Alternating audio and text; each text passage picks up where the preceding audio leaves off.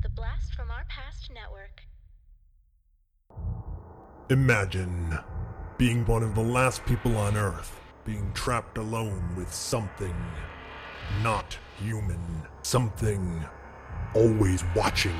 Something always waiting. What would you do? Where would you run? Where would you hide if you were haunted for seven winters alone? Podcasting After Dark presents Seven Winters Alone, a dystopian haunted house story by David Irons. Available now in paperback and ebook.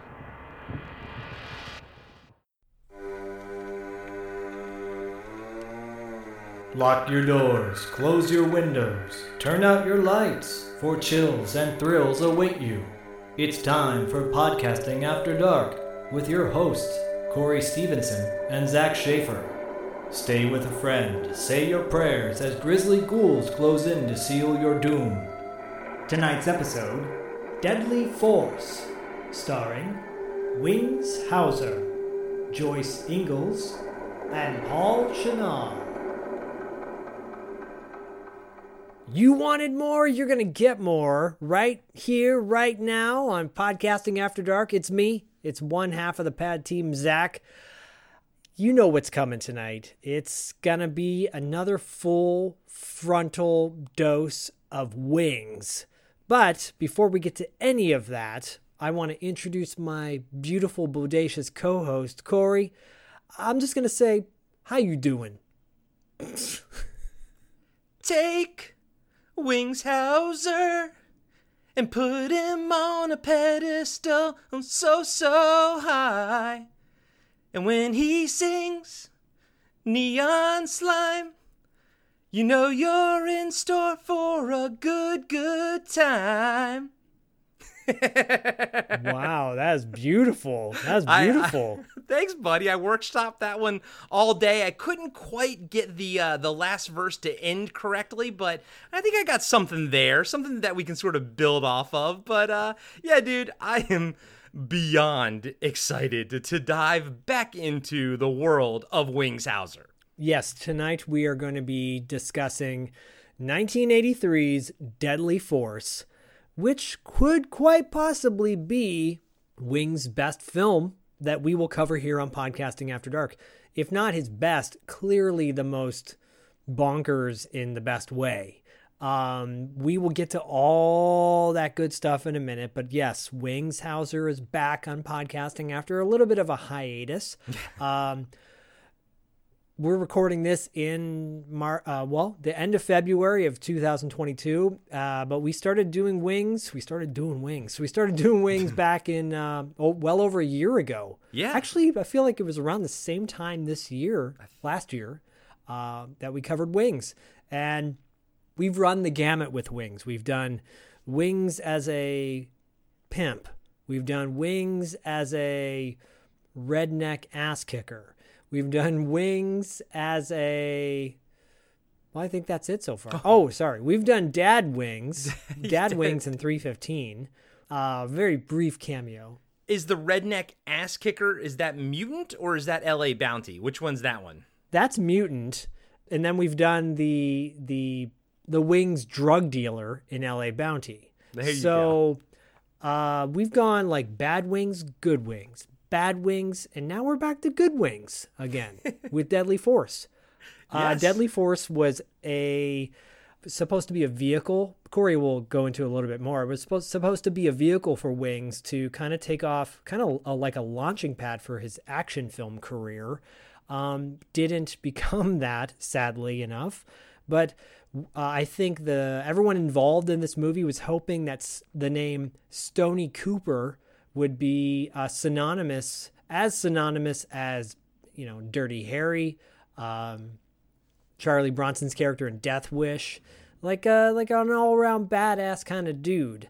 Uh, sadly, it did not, and we have Deadly Force, and that's it.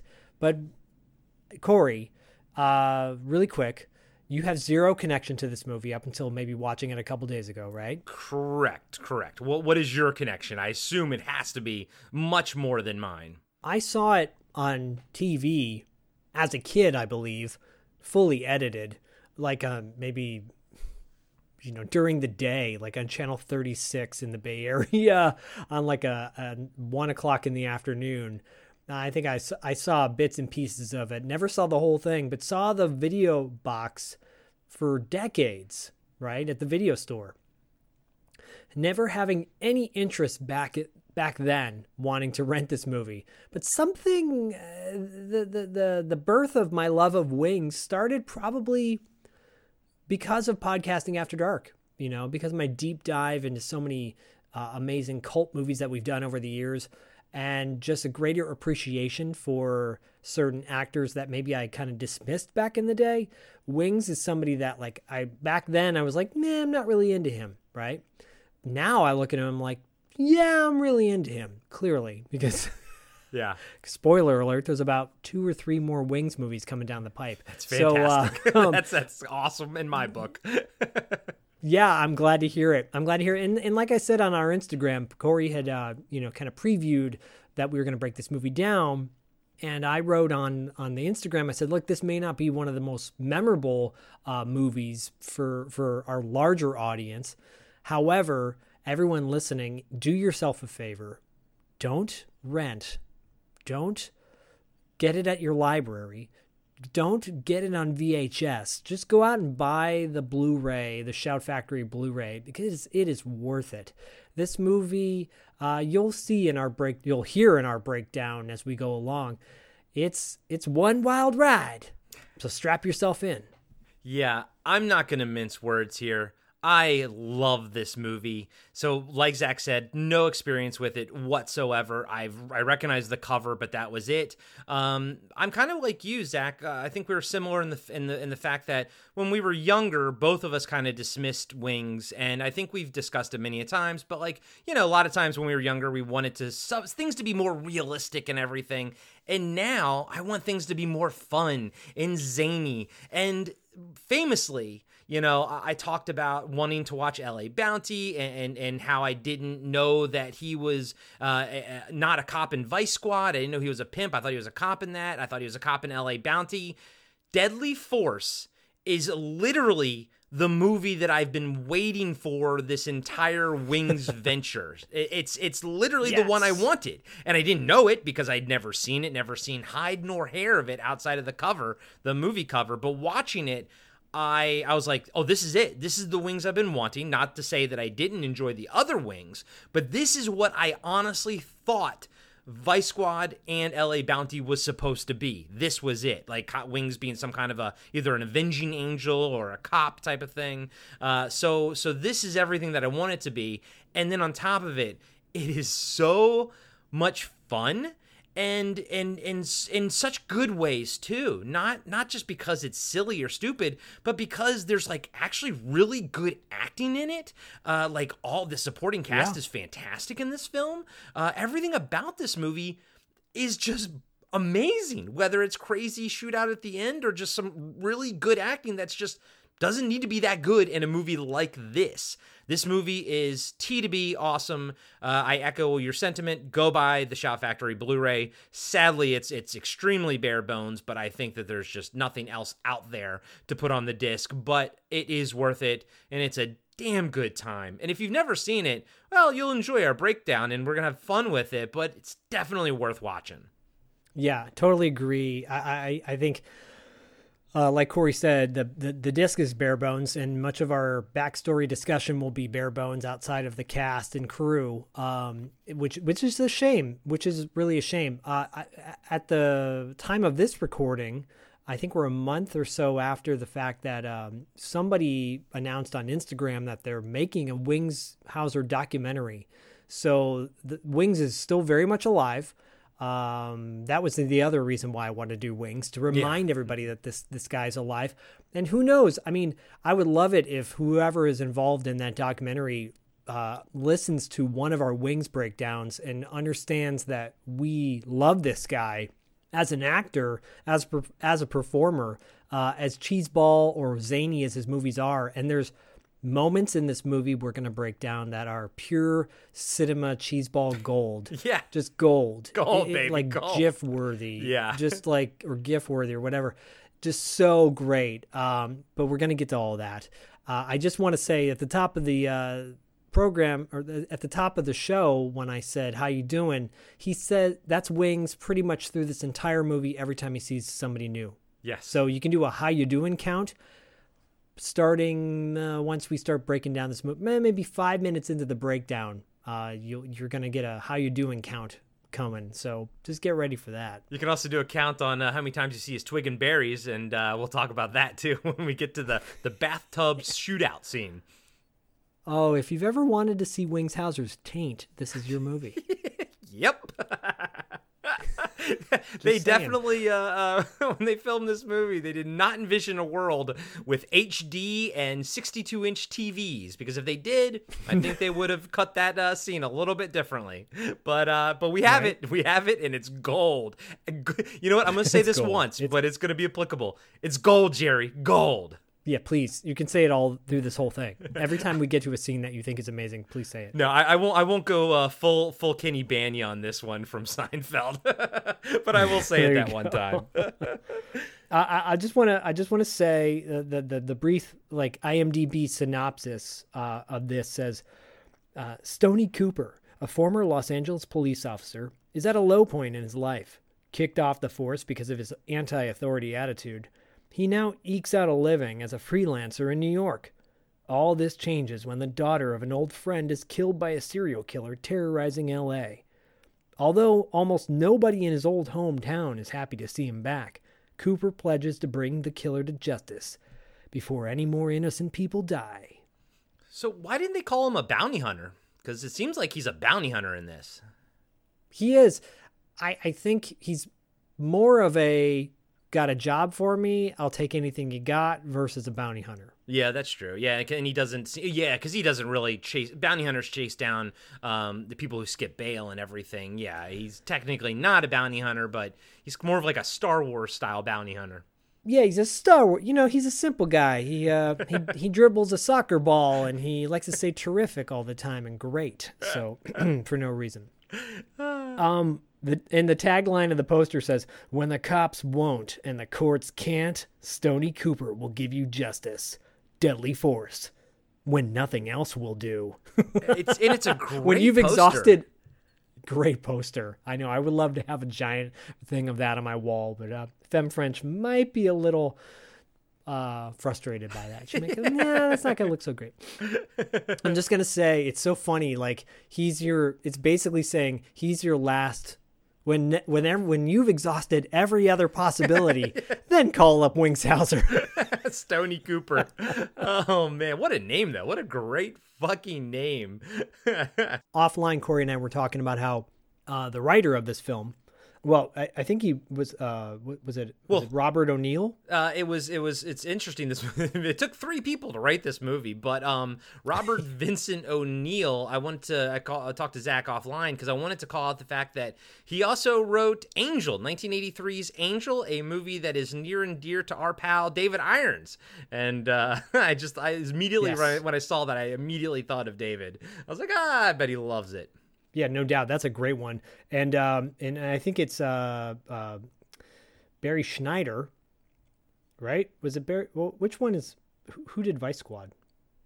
Oh, so so and then the connection to Vice Squad is uh, so the one bit of information behind the scenes information on this movie. Uh, the producer Sandy Howard uh, worked on Vice Squad. I think produced Vice Squad as well, and they were so enamored with Wings Hauser that they literally tried to find a vehicle for him. They they they came up with this, and they wanted this to be a Dirty Harry style series. And I don't know why that didn't happen. I don't know what the marketing problem with this movie was. Uh, sadly, I don't know. You know, if, if something didn't happen with, with the production of it and they didn't make it in the theaters or not like wide release or something, because this has everything that I think makes up a great action movie. Um, I got I'll you know I'll probably elaborate more on the at the end, but you know him shooting the car and having the car blow up, I would actually maybe redo that and make it a bit more uh, uh less of a you know a nightly nicely wrapped up bow at the very end. But other than that,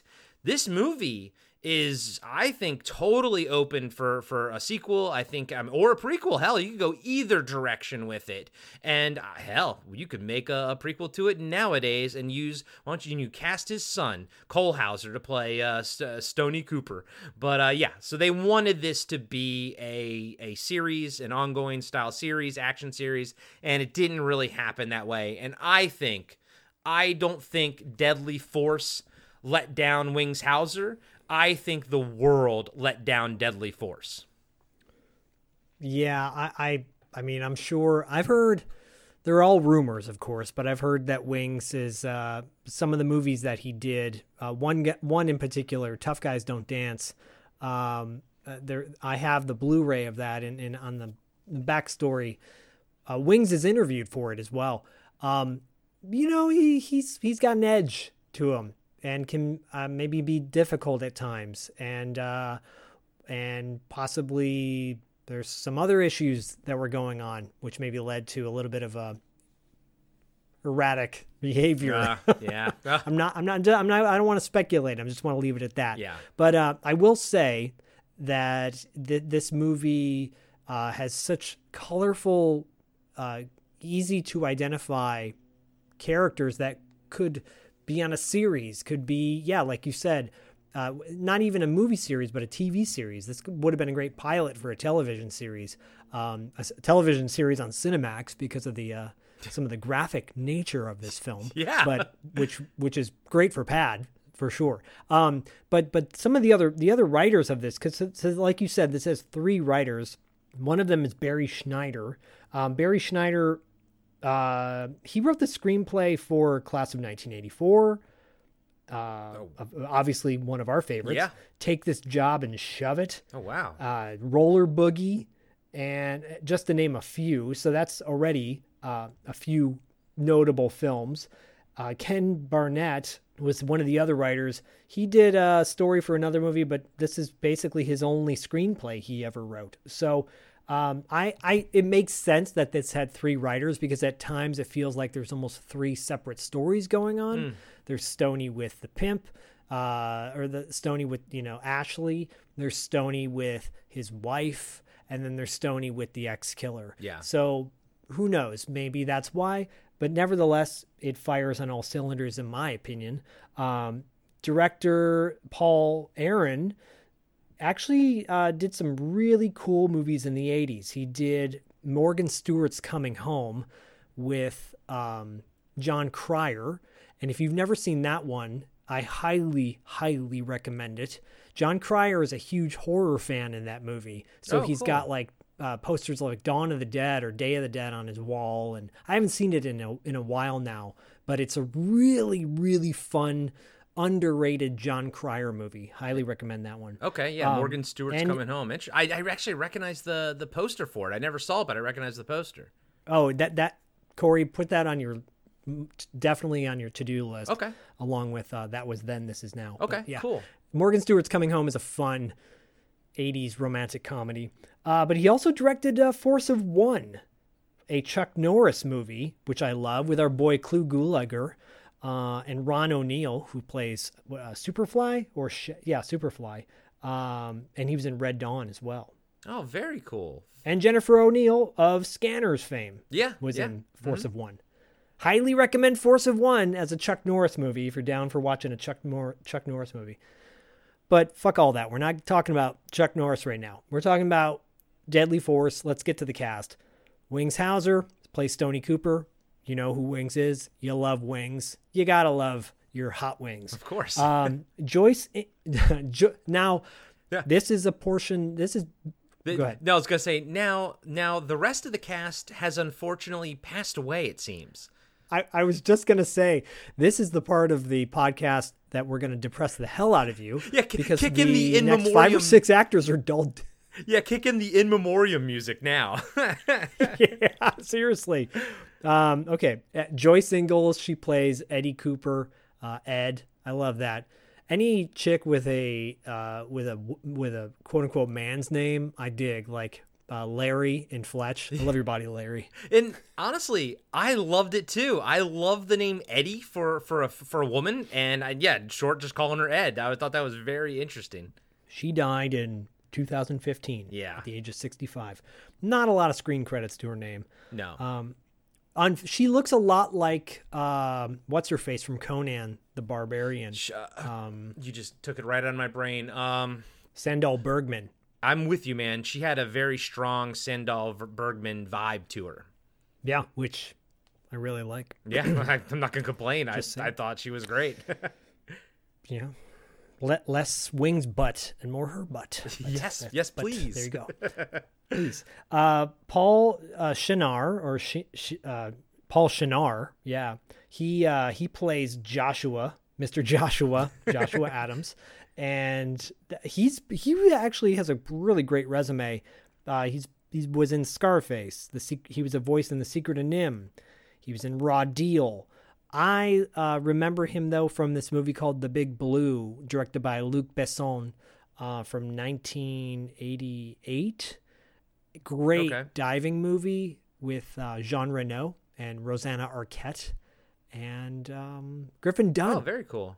beautiful film. If you want like a, it's a it's beautifully shot. It's it's it was one of my evening go to bed movies. Nice, nice, and I love. I'm. I'm just. I just saw his. uh You know, there's a little bit of write up on IMDb, and it says uh, attractive, dark featured character actor with a voice like thunder. And I'm like, you know what? He does have a pretty amazing voice. I. I am surprised he didn't do more voice work.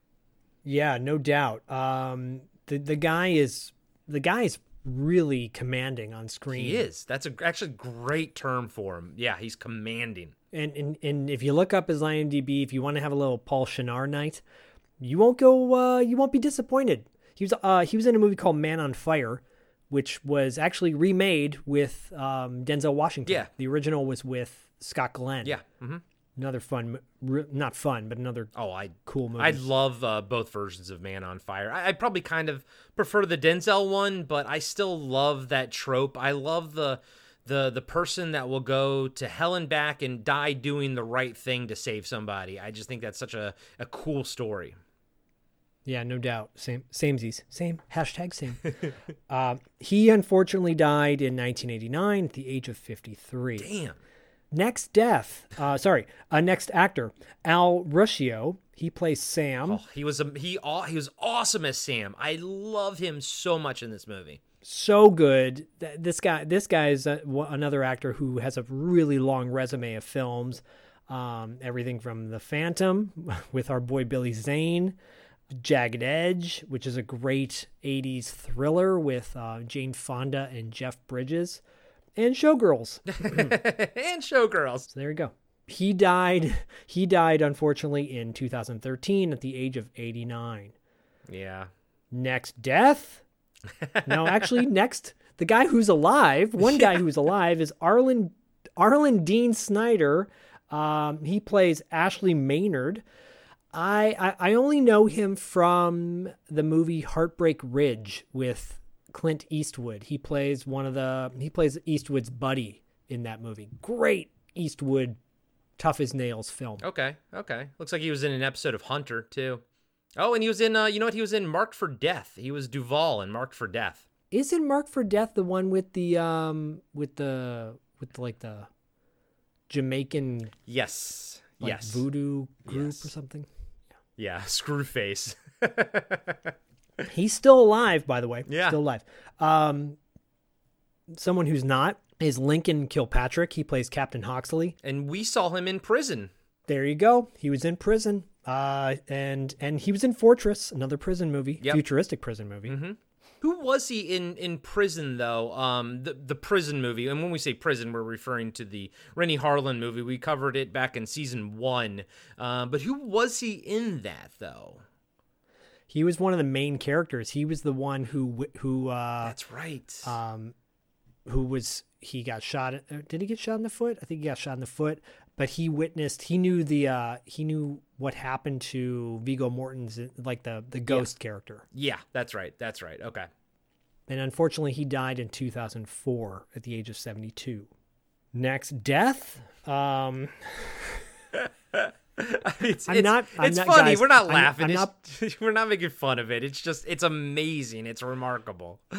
Most people are dead in this, so there you go. Yeah. Uh, Bud Ekins. Bud Ekins is a stuntman um, who's been in a ton of movies, ton of mainstream movies. Blues Brothers, The Specialist, uh, National Lampoon's Animal House, The Next Karate Kid. Um, but he was in. Um, he plays Harvey Benton, and he's missing two fingers on his hand. Oh, is, is he the? So he plays the killer. Okay, he's he's the the two fingered killer guy, and he's really missing two fingers, right? I think so. Yeah. Yeah. I mean, that That's makes creepy. that makes sense that he's a that he was a stunt man. I want to talk about three more people, and then that's it. And then you know that are worth noting. Uh, really quick, uh, an actor named Paul Benjamin. He plays Lester. He com- shows up at the like the third act of the movie at the very end. He plays uh, the the the husband of a character who gets killed, and he's got an amazing resume as well. Everything from Midnight Cowboy to I remember him from Escape from New York and Do the Right Thing. Oh wow! And he was in the Shield too. I mean, yeah, he he worked for a long time. He he passed away in 2019 at the age of 81, which damn good run for him. But yeah, I I recognized him, but I didn't know like where I recognized him from. Yeah, but he's very memorable actor for sure. Yeah. Um, two more, two more. I'm going to notice, or two more I'll note, and then uh, maybe I'll see if Corey can guess the last one I'm going to bring up, or he, he maybe he'll bring it Okay. up, or him or her. Um, J. Victor Lopez plays uh, Diego, aka Dayglow, Yeah. and uh, and and he has a very small role in this film. He plays a, a cameraman to Eddie, who is a a reporter. Um, but I I looked at him and as soon as he popped up on screen, I'm like, holy shit, he's from Megaforce. That's awesome. He plays Lopez in Megaforce. Yep. Great, great character actor. Um, but yeah, the, anyways, I was going to bring up this one other one. I don't know if it's really that important because uh, honestly, she's only on screen for maybe two minutes. But Corey, do you know who I'm thinking of? Uh, there's there's somebody else in there. Yeah, I- I there, don't there was it's- um, there was a there was a girl. There's a girl in this movie. She's she's uh she might be golden. There's a golden girl in this fucking movie, and Estelle Getty. She plays a cab driver, and the first time I watched it without looking it up on IMDb, you you could just hear immediately, and I'm like, oh my god, that's Estelle Getty. Like, what the fuck? That's and yeah, she's not in it that much, but also, and I'm sure you recognized him uh, at the very beginning. The guy who's playing the rat game is Ned Eisenberg, who we saw in The Burning, and he literally has one second of screen time. And I'm like, oh my God, that's a known actor. And he's, you know, at least we know him now, but I'm like, he has like one second of screen time. Um, and it's fantastic. But yeah, Estelle Getty, she actually has a really good scene and is a lot of fun. So I'd loved seeing her in this, man. Yeah, she's great in it. It's yeah, it's unfortunate about the actor from The Burning. I- I feel like it's one of those cases of like, well, he looks way older than he probably was, and he's losing his hair, Yeah. and hard to get a job. The the uh, the the reality of Hollywood is it really kind of sucks. So, um, but yeah, El- Estelle Getty's great in just this little cameo, and you think, holy shit, that's a score, but you know what is a score is this freaking movie. And actually, the score of this movie is a score. Yes, I, I just want to point that out Yes, really quick. The the the closing song and the song they play on the the menu screen on the Blu-ray is so fucking good, dude. It's it's no neon slime, but what is, you know? But it's still damn good. And I actually thought Wings was singing it, and I watched the credits all the way to the end, and he's not, or it's not being performed by him. It said, I was like, ah, damn, it's a great song though. It is a great song. Um, but the the score of the movie is by Gary Scott, who uh, looks like he did a lot of a lot of music for uh, the the TV show Fame, which that's pretty badass. Yeah. So And this and this has a nice. Yeah. It's got a fun synthwave score. th this movie, and you know has a couple song tracks that are great, that original songs that are great. But uh, the synthwave score itself is actually pretty fucking fantastic. and of course the love scene song is is terrible, but in a good way. Yes, So exactly. go. Um, but I, I'm ready for some wings. Are you ready for some wings? Extra hot wings. Fuck yeah, baby! Let's do it. Wings Hauser is Stony Cooper. You don't call him in. Terrific.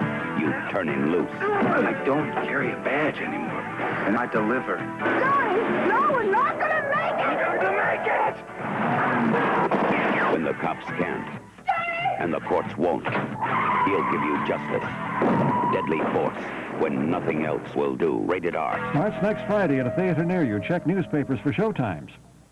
All right, Deadly Force opens with the Killer Embassy logo. Yeah. Uh, the good old days of 80s movie logos. God damn, I love them.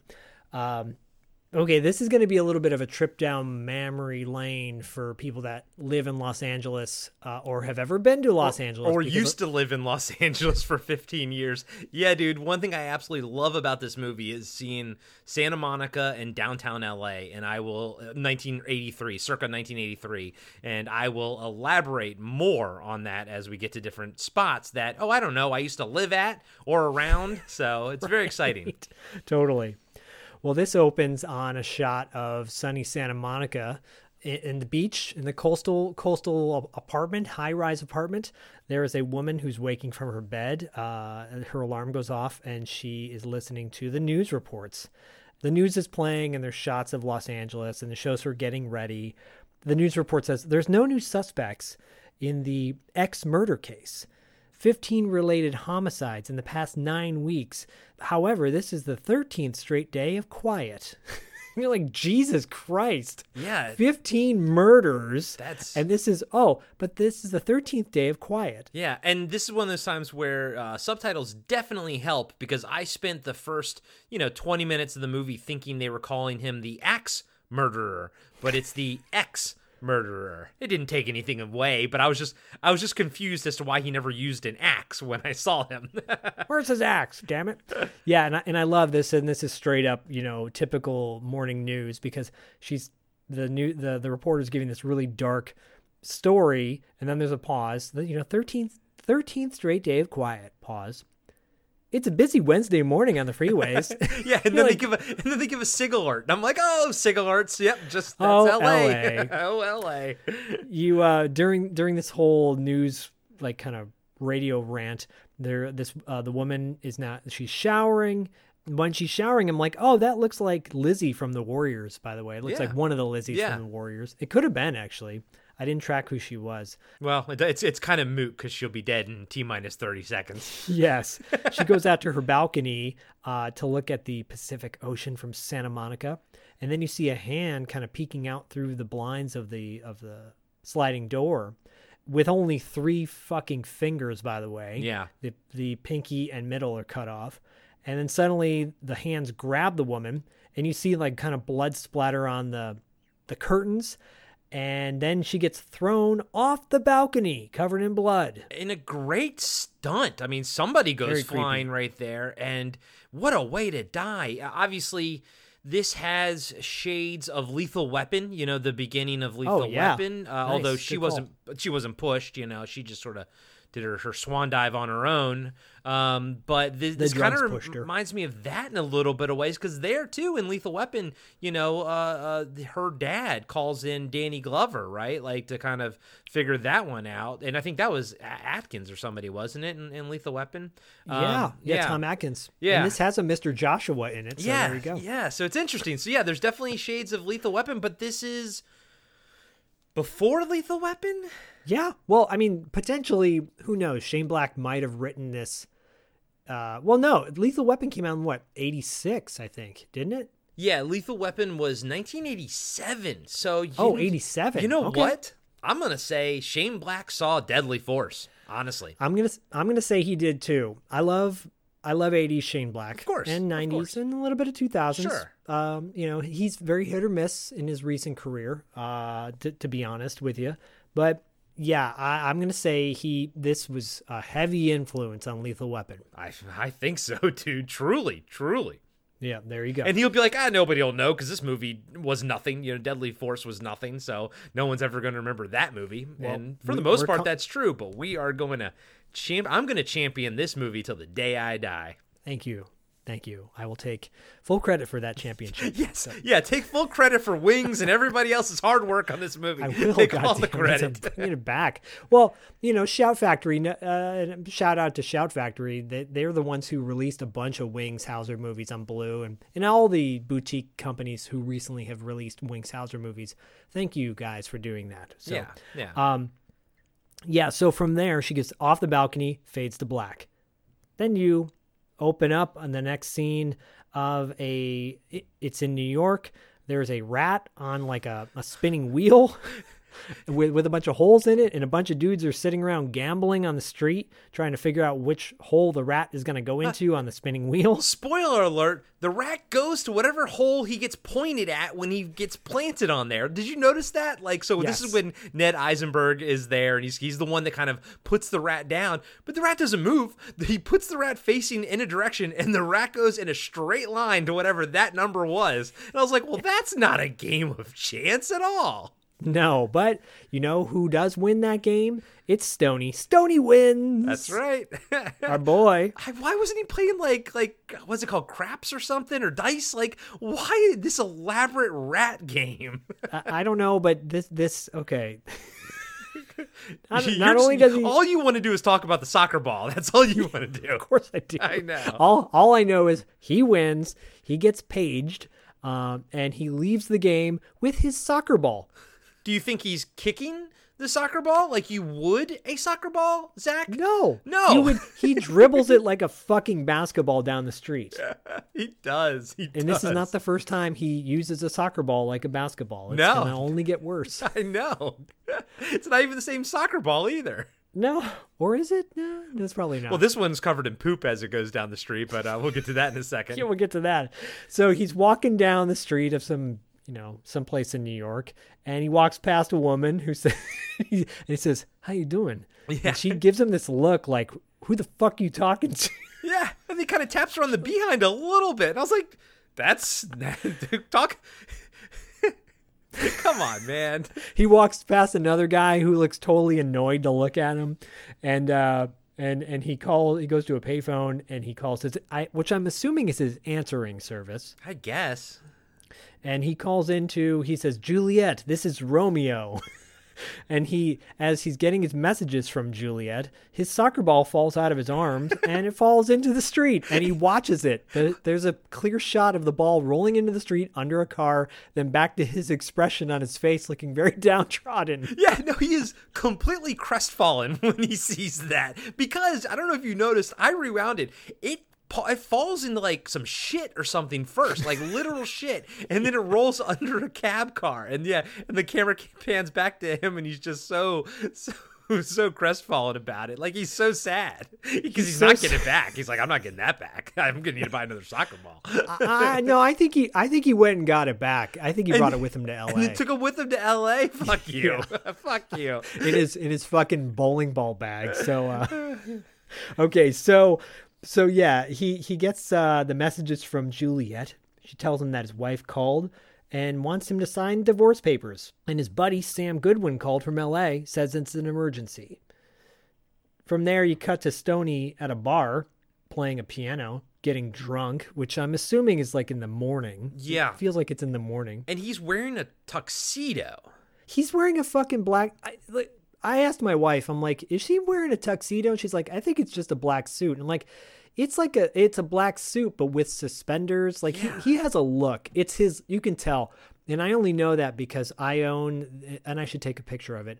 Uh, I own the uh, Wings Hauser's vinyl vinyl Vinyl? um, album Wings Living Right when he was known as Wings Living Right from the 70s and he's got suspenders on on the front cover of that as well. He likes his suspenders. Okay.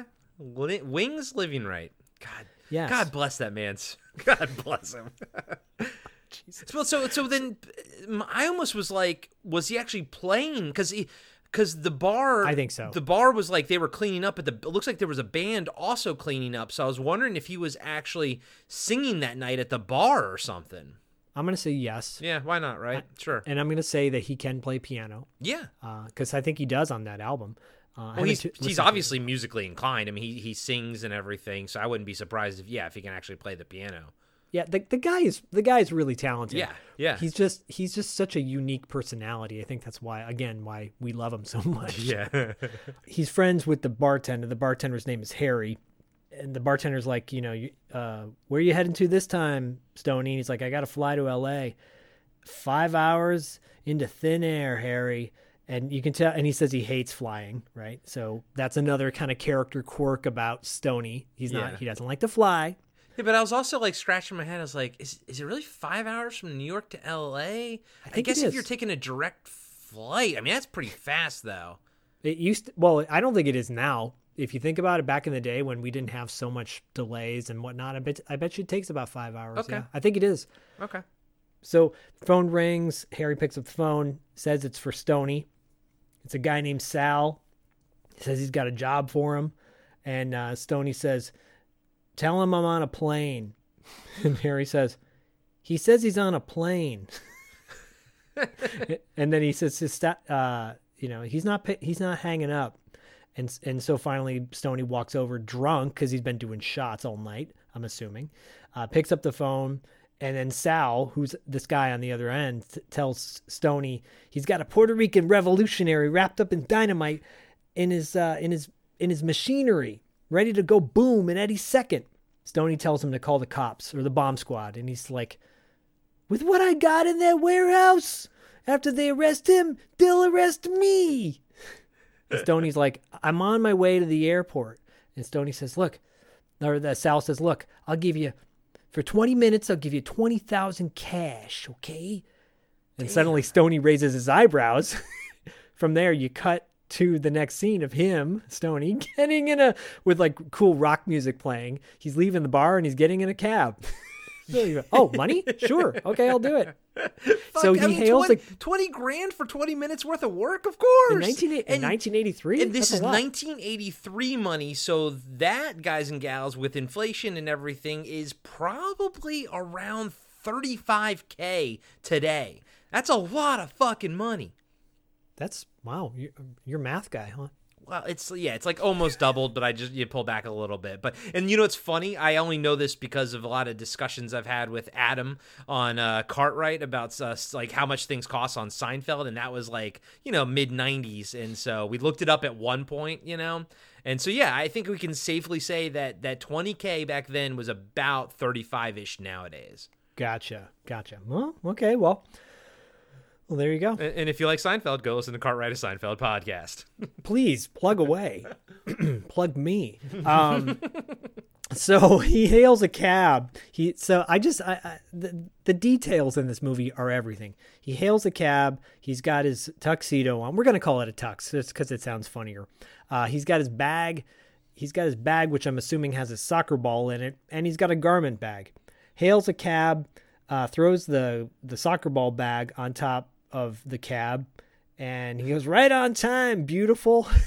like you're fucking sexist too, Stony. Well, I, but he knows her. Doesn't he know her? he does. He does know her, yeah. But he, you know, he's a macho guy. So I almost wondered if if he actually called the cab company and requested her like particularly because she seems to be up to his speed with like you know doing u-turns and hanging bitches in in, in the street and everything and almost running people over you know and whatnot. But they they seem to have a rapport They do, and, and I feel like if this movie, if this was a, a series, she would be a regular in the in the in the series. And dude, once you said that, I mean, you know, we read about it being wanting to be a movie series, but I almost think this feels like, like you said, like a pilot to like a very gritty like TV series. Because yeah, all these people, all these uh, side ca- characters are so well like casted and so well, you know, fleshed out in their their minuscule screen time that you're like, yeah, I actually want to see more of the Estelle Getty cab driver. I want there to be a relationship between him and her, and she be his cab driver, driving him around and stuff like that. Like, I love that. that's that, cool, yeah. man. Like, that's some cool ass fucking shit right there. Yeah, and then you could do, you know, Stop or My Mom Will Shoot, and she could be like the character from that movie, all badass and, Yeah. and old and whatever. Yeah, so the Golden Girl herself, Estelle Getty, picks him up. I want to point out the fact too, he gets in the cab, in the bag, the soccer ball bag, is on still on top of the cab. And the, and the cab drives off, and he reaches his hand out to grab the bag, almost loses the bag, but he saves it. So Yeah. And- nice job, Stony. And that's actually Wings Hauser doing it. Dude, Wings Hauser does a lot of his own stunts in this movie. And I don't know if that's, you know, probably budget constraints and all that stuff, but he does a lot of his own stuff in this that I think nowadays you would never see any, like, the actor actually do. I actually, you know what? I think I called it out in the mutant episode where he actually climbs the fence in his cowboy boots and i was like you would never have like an actual actor nowadays do that because they could fall. And then here he, later on he climbs over like a like a, a fence that has like spikes on it with his cowboy boots and i'm like and it's all wings and you're just like that they would never do that nowadays. Wings all day. all Wings day baby. So uh, he gets in the cab, and yeah, it's Estelle Getty, and she and and she's like, "So hot shot, another another flight, huh?" And then Stoney's like taking his shirt off, and he's changing his clothes, and she's like, "Hey." You want to see my 11th grandson? And she like throws these photos at him, like a hundred fucking photos in one of those photo rolls. I'm like, Jesus, how many photos does she have of her grandson? Yeah. And uh, she's telling him like the, the name or whatever. And uh, and and he's as he's changing, she goes, "So, you going home for a little schmanky panky with the ex-wife?" and and he Stony says, "Not ex-wife. We're temporarily disengaged." which he- you know which is is an important piece of dialogue because it does stony you know he definitely still wants to be with his wife and you, you can sort of tell Yeah, yeah, totally, totally. And uh, you know, as he's as she's like questioning him, he's putting on his a bulletproof vest, and she goes, "So, so what's so what's in L.A. if it's not the ex-wife?" And Stony says, "Well, there's some maniac out there, son of a bitch, threw my friend's granddaughter off a seven-story balcony." And they say New York is crazy. Boom. Ba-dum-boom. She's she says that.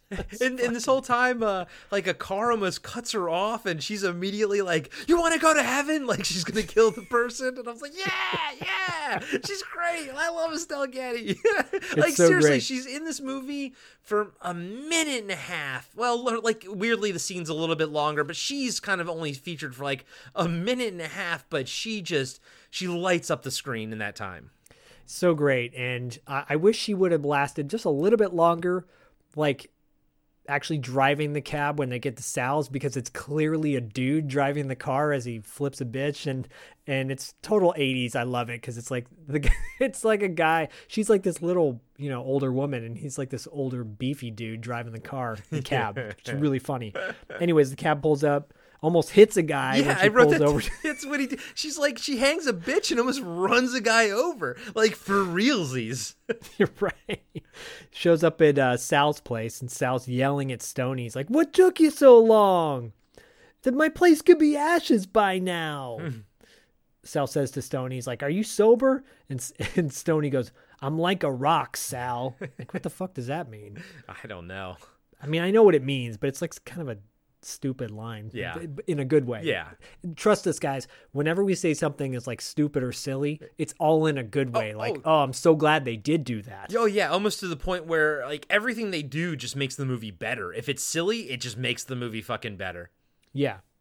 As they're walking, Sal and uh, Stony are walking towards Sal's warehouse. And Stony says, What's the guy's name, Sal? And Sal's like, How should I know? Chuco, Paco, Groucho? what are they picking on me for?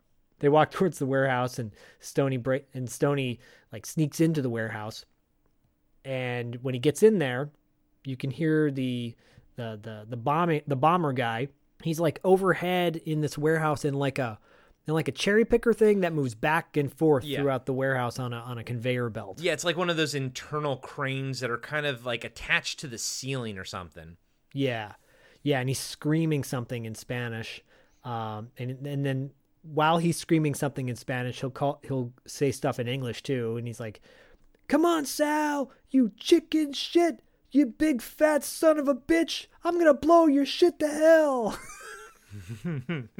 so as this guy is ranting, this bomber, Stony like throws something like a rock or something to distract them the sound. So he looks one way and Stony climbs up the up into the rafters of the warehouse and he eventually climbs on top of the like crane conveyor thingy and he hops on silently He's very While the bo- nimble with his cowboy boots, by the way. I'm impressed. I mean, the guy can move. Yeah. yeah. And and you know, Wings is a big dude. The guy Yes. looks like he's like six foot two or something. Yeah, he does. He looks like a tall dude. And while the bomber's screaming, Stony like surprises him and jumps into the into the booth with him and pulls a gun right on him.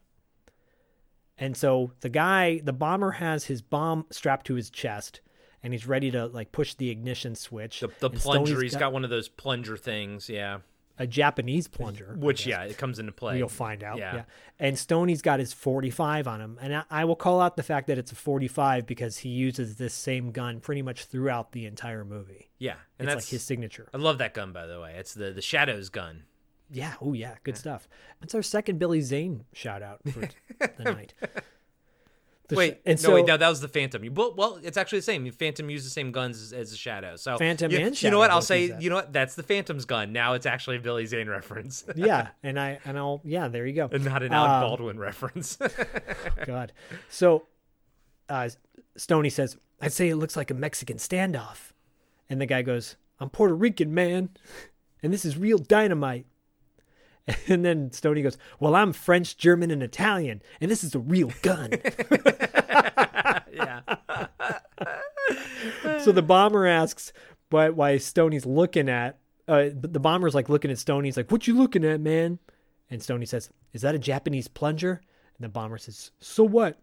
Stoney says, Well, we're in a lot of trouble. I've seen one of those go off in a hostage situation, accidentally blew some guy's butt to Brooklyn and his mind to Cuba. You know what I'm saying? and the bomber goes, So what, man? And now he's looking kind of terrified at this point, like, Oh shit. Because the guy does, you can tell the guy doesn't want to blow himself up. No. Tony tries to convince him not to blow himself up, and the bomber reveals that Sal was doing his old lady. He was doing my old lady, man. He's like, I got my pride. No, I'm gonna blow this place up. And the bomber starts to like, you know, uh, starts the the crow's nest at that point. I'll call it the crow's nest. Uh, wasn't moving back and forth throughout the warehouse, but then he pushes start and starts moving moving it again. And Stony says, "How about I blow you? How about I blow your balls off?" And he shoots at the ground in front of the bomber. And the bomber's like, and then uh, the bomber's now scared. And Stony says, "Dying is one thing, but pain is a whole other subject." And Stony puts the gun away. Now, real quick, I'm I'm only cutting you off because this Yeah. is where did you notice that when the crane moves, it's like a different film stock.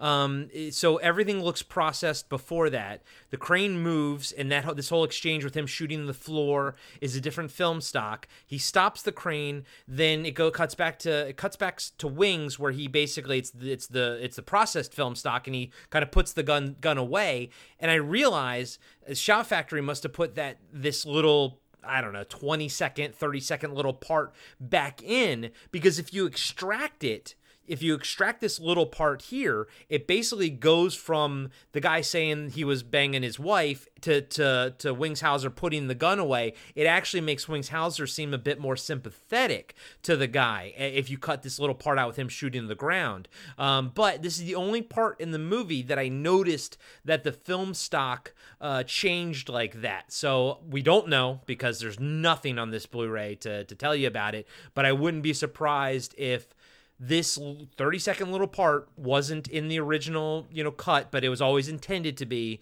and they did their Shout Factory thing and actually found it. But you can tell how it could have been edited together without the little movement part in between and it, like i said it does make wings seem a bit nicer a bit sweeter because he doesn't shoot the ground like that and that might be why they cut it out originally um, but they definitely put it back in for this blu-ray you can tell I, I actually feel like there's quite a few scenes in this movie where that happens. Okay. So I feel like, yeah, like uh, later on when he gets to LA and then gets jumped by the Ashley's two thugs, there's a scene that kind of looks like that. So I'm wondering if they if Shout Factory just pieced everything together. Yeah. Maybe this is quote unquote like a director's cut, so to speak. Yeah, or or the process stuff was like the yeah the theatrical cut, and this is technically the director's cut or something like that. But yeah, it's it's interesting. I didn't know it wasn't as apparent for me later on, but I definitely noticed the change in the in the film stock here. Not well, not film stock, but the how it's processed, The quality, yeah, yeah, the yeah, quality for of sure. it, yeah. Yeah, yeah. No, it's important. It's an important scene because um, I wrote, yeah, and, and at that after he puts his gun away, he wipes his coke nose because he. I'm like, oh, what what are you wiping your nose for, Stony? uh, but Stony says, look, I'm sorry about. I'm sorry, Sal's doing your wife, but he's paying me to take you out of here, whether you're breathing or not. And he makes a deal with the bomber. He's like, look, I'll give you two thousand dollars if you walk out with me. And the bomber says, ten thousand. And Stony goes, four. And then the bomber goes, seven. and then Stony pulls the gun on him again. And and then the bomber goes, okay, make it a flat five. and Stony cocks the gun on him. He's like, okay, man, make it four. And then, and then, like Wings like, how much? How much? And he's like, oh, four, four. How much, motherfucker? And I was like, wow. So Wings just funny. Wings like, I need my money, motherfucker. I love it. I love it. And the bomber finally takes his hand off the plunger. Stoney's like looking all crazy. He's like, hell of a way to start your morning. And he goes, What's your name, man? And the guy goes, Antonio. And they make their way out. And as they're making their way out, like there's a crowd already out outside of Sal's and they're cheering for this guy. And the guy has his fist up in the air like he just got freed from Attica or something. And uh, Stoney's walking out with Antonio up to Sal. Sal gives Stoney the money. Then he gives the two, the four grand, I'm assuming, to uh, to Antonio, and he says, "Quesadilla, amigo." I was like, What's, would you notice like Antonio comes like strutting out too, like yeah, and everything? that's what I'm saying. Yeah. He has like his fist in the air, like Attica, like I'm the man. Yeah, you know. See what I did, man? But it's it's great. And then Sal's like, "Oh, you're supposed to, you know, deliver him or something like that." And he's like, "You said deliver him, but not like diffuse him or something." Yeah, you because know? he's like, he's still wired, Yeah. you know. And he's And- like, yeah, I, I, you told me, you paid me to get him out, not defuse him. I'm on a plane. Yeah, and he fucking gets in Bam! Estelle Getty's cab. Although she's not there anymore, you know, like you don't see the actress Estelle Getty. Um, but I will say this, dude. With, with so you know, I, I settled in for my first viewing of this movie, smoking my bowl, having a good time. Because I always do my first viewings, my funsies viewing. And already we're only ten minutes in, into 10 the movie. in, yeah. A great kill at the beginning, throwing the girl out of the window. Fucking uh, seeing Ned Eisenberg for one second. Uh, seeing Estelle Getty, and then to top it all off, this whole scene with with uh, Antonio. This is where I realized all the secondary actors in this movie are outstanding.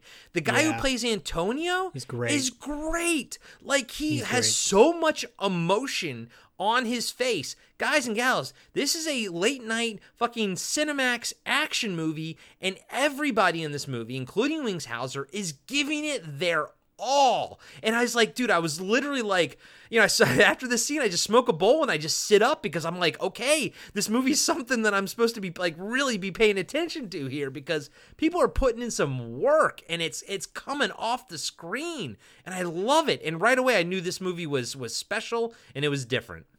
Yeah, yeah. Again, uh, you know, we we want to spotlight these lesser known movies by a guy who r- forgot forgotten about as well. So let's praise the shit out of the whole thing. Fuck yeah. it's worth it. Hey everybody, Corey here. I just want to let you know that we'll be right back after these short messages. Hey, everybody, I'm Tim. And I'm Dean. And we're the hosts of Talking Back. We're a retro based podcast covering movies, comics, video games, and more. Check us out every Monday where we hit the rewind button and dig into some of our favorite content from the past. We like to keep things fun, lighthearted, and informative. Do you feel like you need more nostalgia in your life? Then check out Talking Back. We're available everywhere podcasts are found.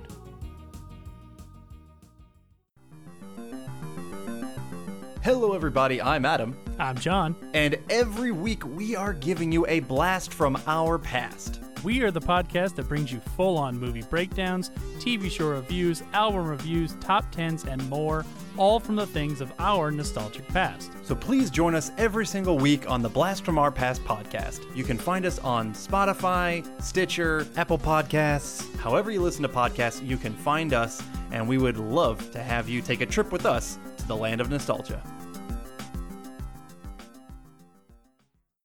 And now, back to the show. From there, you cut to a generic, well, it's like Trans Transamerica uh, plane landing in Los Angeles, and you cut to the arrival terminal, which up until maybe 10 years ago pretty much looked the same in LAX. Yeah, yeah. And uh, Sam, who we don't know who Sam is yet, but it's Sam walking down the terminal towards the, the escalator. And as he's walking up the stairs next to the escalator, Stoney's coming down and they meet each other there. And Sam asks how it, the flight was, and Stoney goes, "Oh, terrifying!" Because remember, he hates planes. Yeah. Uh, and so they get down, they give each other kind of a hug, and it's I love this moment because uh, Stoney's like, "How how you doing?" Because again, Sam is the guy who lost, whose granddaughter was killed, Beverly. That's her name, and he's like, "I'm I'm doing okay." He's like, "How you doing?" You know, and then and then he's like, I'm keeping it together. And you can see Sam starting to get like really emotional. And it's a really sweet moment because you know these guys love each other. They've been buddies probably for a long time. And Stoney's gonna kick some ass to figure out who the fuck did this. Yeah, and this this little scene comes right after I realize that this movie is something special, and then it just Sam is the nail in the in the good coffin because I was just like, there's so much emotion at play in this little scene, and it's not overly done. It's done the most perfect amount of emotion. You know, it's it's it's guy's emotion. You know, and but Wings is like, you know, Stoney's like, you know, are you okay? He's like, yeah. Seems like I'm fine. He's like, no, but are you okay? And seems like, uh, you know, it's it's good. It's better than it has any right to be. And I'm just gonna sing Sam's praises now, but just know that he's fantastic throughout the entire movie. And it just it's there's so much Wings is fun and zany, but all the characters around him and, and Sam, there's a lot of like that's where the emotional anchors are for this for this movie. And and it's and it's very real emotion. It's not like like movie big emotions. It's it's like subtle real emotion because Sam's not crying, but he's he's definitely you can tell he's about to. And that's that ain't hard. That ain't easy to do, you know. So it's I'm not gonna it's not gonna jerk him off for the rest of the movie, but Sam's my favorite fucking character in the entire film. Wow, that's a bold thing to say. He's well, awesome. Well, again, you know, when you've got quality actors in a B level movie, uh, it really elevates the film itself. So that actor again, Al Ruscio, uh, great actor, and his character got me thinking of, you know, oftentimes in action movies, if it's you know, if they're buddies, if it's, if it's a buddy cop movie or a buddy action movie, it's two guys playing off each other and they're equals, Tango and Cash, Lethal Weapon, et cetera, et cetera. But when there's a supporting buddy, like a side character in a one man kind of movie, uh, that side character often stands out or should stand out. A good one stands out. I started as I'm watching this, I'm like, it would be cool to do another uh, watch list. I haven't done a watch list in a while. Maybe like a top five underrated buddies. Not like again Yeah. Tango and Cash, Lethal Weapon. You know where they're equals, but somebody lesser. You know, I was thinking of Robert Romanus in The Resurrected. He makes that movie, in my opinion, he elevates that movie because of his little side character. It's a small character, like that small character that makes the movie that much better, right? Versus Like Billy Cole in Fright Night. exactly, yeah. So the buddy, the sidekick, the like the side sidekick, Yeah. Not again, Yeah. you know. Uh, thinking like I was thinking of L.A. Confidential and Russell Crowe and Guy Pearce. They're equal. They're more equal, right? yeah, yeah. No, I, I, Yeah. I get what you're saying here. Yeah, the the Sam, the Sam to the to the Wings Hauser. You know. Yeah. yeah. I'm, So I'm with you you. That's that that would be a fun watch list. I would definitely do that one with you, buddy. as they're walking to out of the terminal, they pass a, a, a cop, and the cop radios on his uh, little walkie that uh, he radios for Captain Huxley because you know some shit's gonna go down. Sam and Stony are in Sam's car, and they're talking about Sam's granddaughter. And Sam says, you know, 16 people this creep kills. And Stony asks, you know, what's the LAPD got so far? And Sam says, nothing. They got nothing. This freak kills anything men, women, kids, old ladies, dogs, garbage bags. I'm adding the last two he. But it's it's funny. I'm like, keep going, please, keep Yeah. going. You know, I would have loved it if it just like got totally politically incorrect. And I'm not even gonna say, but you guys all know Yeah, where they could have gone with this. Yeah, of so, course, of course. Uh, and then Sam says the reward is two hundred fifty thousand dollars, a quarter of a million dollars, right? And Sam says Beverly was the best. Ever since Stoney left, she was the reason he kept himself straight, Sam, right? Yeah. Because he was an, he's an ex-con. Spoiler alert. Uh, right after that, suddenly a cop zooms down the road in front of them as they're driving down what is like basically the PCH uh, is right next to the is Highway One is right next to LAX, and they're driving down that, and they get pulled over by the cops. This dude gets out of the cop car. It's Lopez. Oh, And Lopez. I love this because uh, Stoney goes, "Welcome to L.A." Right? like he knows Cop what's gets happened. out. Yeah. uh, Stoney gets out and, and he turns uh, Stoney against the car, starts frisking him. Again, Stoney goes, "How you doing, Lopez?" That's number two. and Lopez uh, pulls the 45 out of Stoney's pants, and he's like, "You got a You got a, uh license for this?" He's like, "Of course I do. Sure." And then Stan- Sam starts to get out of the car, and Lopez yells, "Lockpick! Who told you to get out?" Yeah, and you know it's funny. The first time I watch it, I didn't quite pick up on things like that. But you know, a second viewing, you're like, oh, okay, because he's the lockpick guy, and that's why he's calling him lockpick. Yada yada yada. Ah, I like how I love movies like this where you're coming in like, eh, you know, with so much history. And they're not explaining the history, but you have to sort of pick it up as you go along, and they're not going to explain it to you. But yeah, I dig that. I love how he just calls him lockpick. Yeah, and then he's and then Lopez says, "You still hanging out with old cons?" Which is, you know, again, and you go, "Oh, okay, I'm putting two and two together." So from there, Lopez takes Stony over to his car, and who's in the car? But Captain Hoxley? But Stony goes, "Lieutenant Hoxley," right?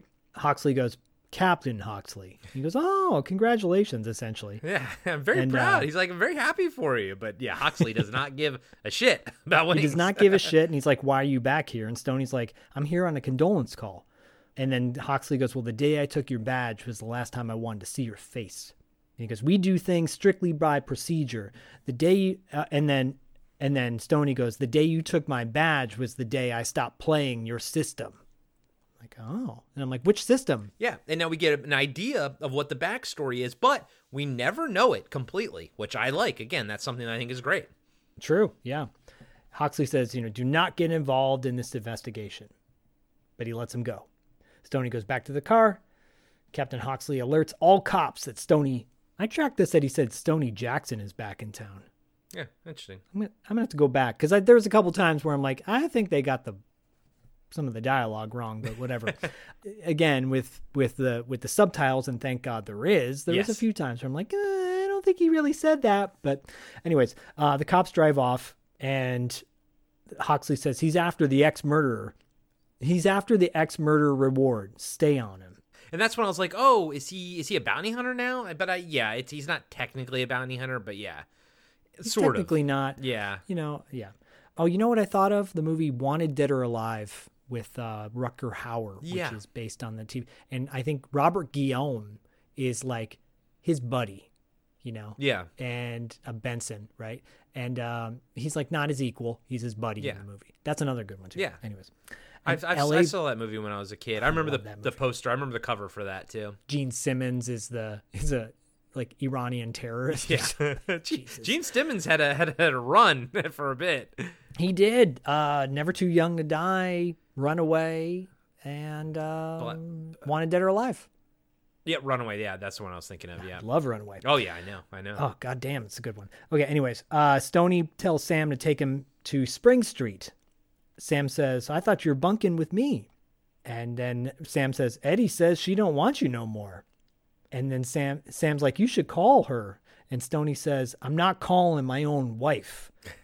and then Sam goes, That was your problem from the beginning, Stony. If you got a good woman, you got to treat her like a queen.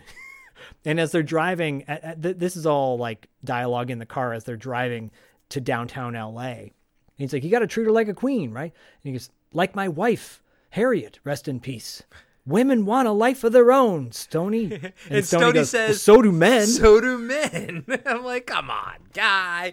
Men have had the- men have had their run for so long. Let your wife have have her life. God damn it. I- I think they like should do this movie again and keep the original dialogue. You know, a la Psycho, even though that movie was not good, but but like the the dialogue is so dated. Yeah. Like especially later, where he tells her he's gonna break her arm if she doesn't come over here. I was Well, like, I was like, that's problematic. We'll talk about that when we get there. There's so many great, Yeah. problematic. You know, what does he say later? He's like, either help me or leave. yeah, yeah, it's, it's yeah. Some We're of the dialogue is That's at the end. Yeah, it's definitely uh definitely a problematic and of its time. yes. So from there, uh, you cut to Stony uh, getting dropped off at this big, like, high-rise uh, warehouse loft building. Yeah, so so I got to cut cut in. Uh, first off, sh you know, he said uh, she lives on Spring Street, and I think this was also Stoney's place back in the day as well. So f- as you all know Well, they were married, yeah. yeah, they Yeah. were married, and as you all know, um, I used to live on Sixth and Spring, uh, which is right in downtown LA, and uh, this didn't quite look familiar to me, but it could have been further down uh, Spring Street or something. Um, but the like that loft place that that that she lives is exactly like the studio like if you just took out the walls and everything it's exactly how the studio looked that I worked at in downtown LA and that was on Hill in Washington right across the street from the uh the courthouse in downtown LA but all those places down there and you know I used to live down there I used to go party at people's houses and stuff or their their condos their lofts and everything and all the architecture down there looks like that with those vaulted ceilings and you know you can see the sprinklers up there but it's cool when people actually turn them into living spaces. They have a very unique look. It's a very unique downtown LA look. I, I love seeing these these these downtown LA apartments, you know. I think they're amazing. But this one was probably the one that looks the most like the studio I used to work in. That's yep. So for everybody, you know, who's going to go on the Corey Stevenson tour later this year, as you're, Corey used to live there. Yeah, yeah, yeah. So yeah, if you live if you live in downtown and you're if you're, ever in it uh, on Sixth and Spring, I lived in Premier Towers, um, and then yeah, go down uh, on on Washington and Hill, like right on the corner of Washington and Hill. If if the courthouse is behind you, we were in the building to the right, right across the street from the McDonald's. Nice, nice. There you go. When McDonald's was a thing. Yeah, So- that, that that's the McDonald's. That's the McDonald's that I saw a homeless lady uh, like at four in the morning, like take a crap under under the light post, like just on the street under the the lit light post, not in the dark, in broad light. I was like, huh. And that's also when I lived in the studio too, because I was homeless for a bit. Guys and gals living, trying to make it in L.A. ain't easy at all. I think that this uh, was probably similar, the, maybe the same building they filmed uh, Vice Squad in, like the finale of Vice Yeah. Squad, and um, also potentially Savage Streets. Oh, yeah, a lot of movies probably were filmed down there, but um, and I think uh, Trancers for sure, like you were saying earlier. But um, I also you know the, the unfortunate thing that there's not a whole lot of info even if you go to wikipedia there's nothing on this movie so Yeah. we're gonna just kind of world build on our own Yeah. backstory stuff Sure. Yeah, but it's it's a fucking amazing loft, by the way. It's a great loft and, and Stoney just drops in, you know, he's got a key. It's his his place that he shared with his wife, I guess. Uh, He he goes in the place and there's a dude sitting uh, the dude from Me- Lopez from Megaforce is sitting at the table and talking to Eddie who's making breakfast. And the guy's uh, drinking a diet coke for breakfast, which I thought was kind of funny. They're just having small talk. Stony sneaks in and he starts playing this piano by the by Diego uh, and scares him. And Eddie thinks it's Diego playing because she's in the kitchen. She's like, "Please don't do that," or something like something to that effect. It reminds me of my husband. Yeah. yeah, and then she starts walking out, and she gets surprised by Stony as well. And Stony goes, "You kept the Bösendorfer.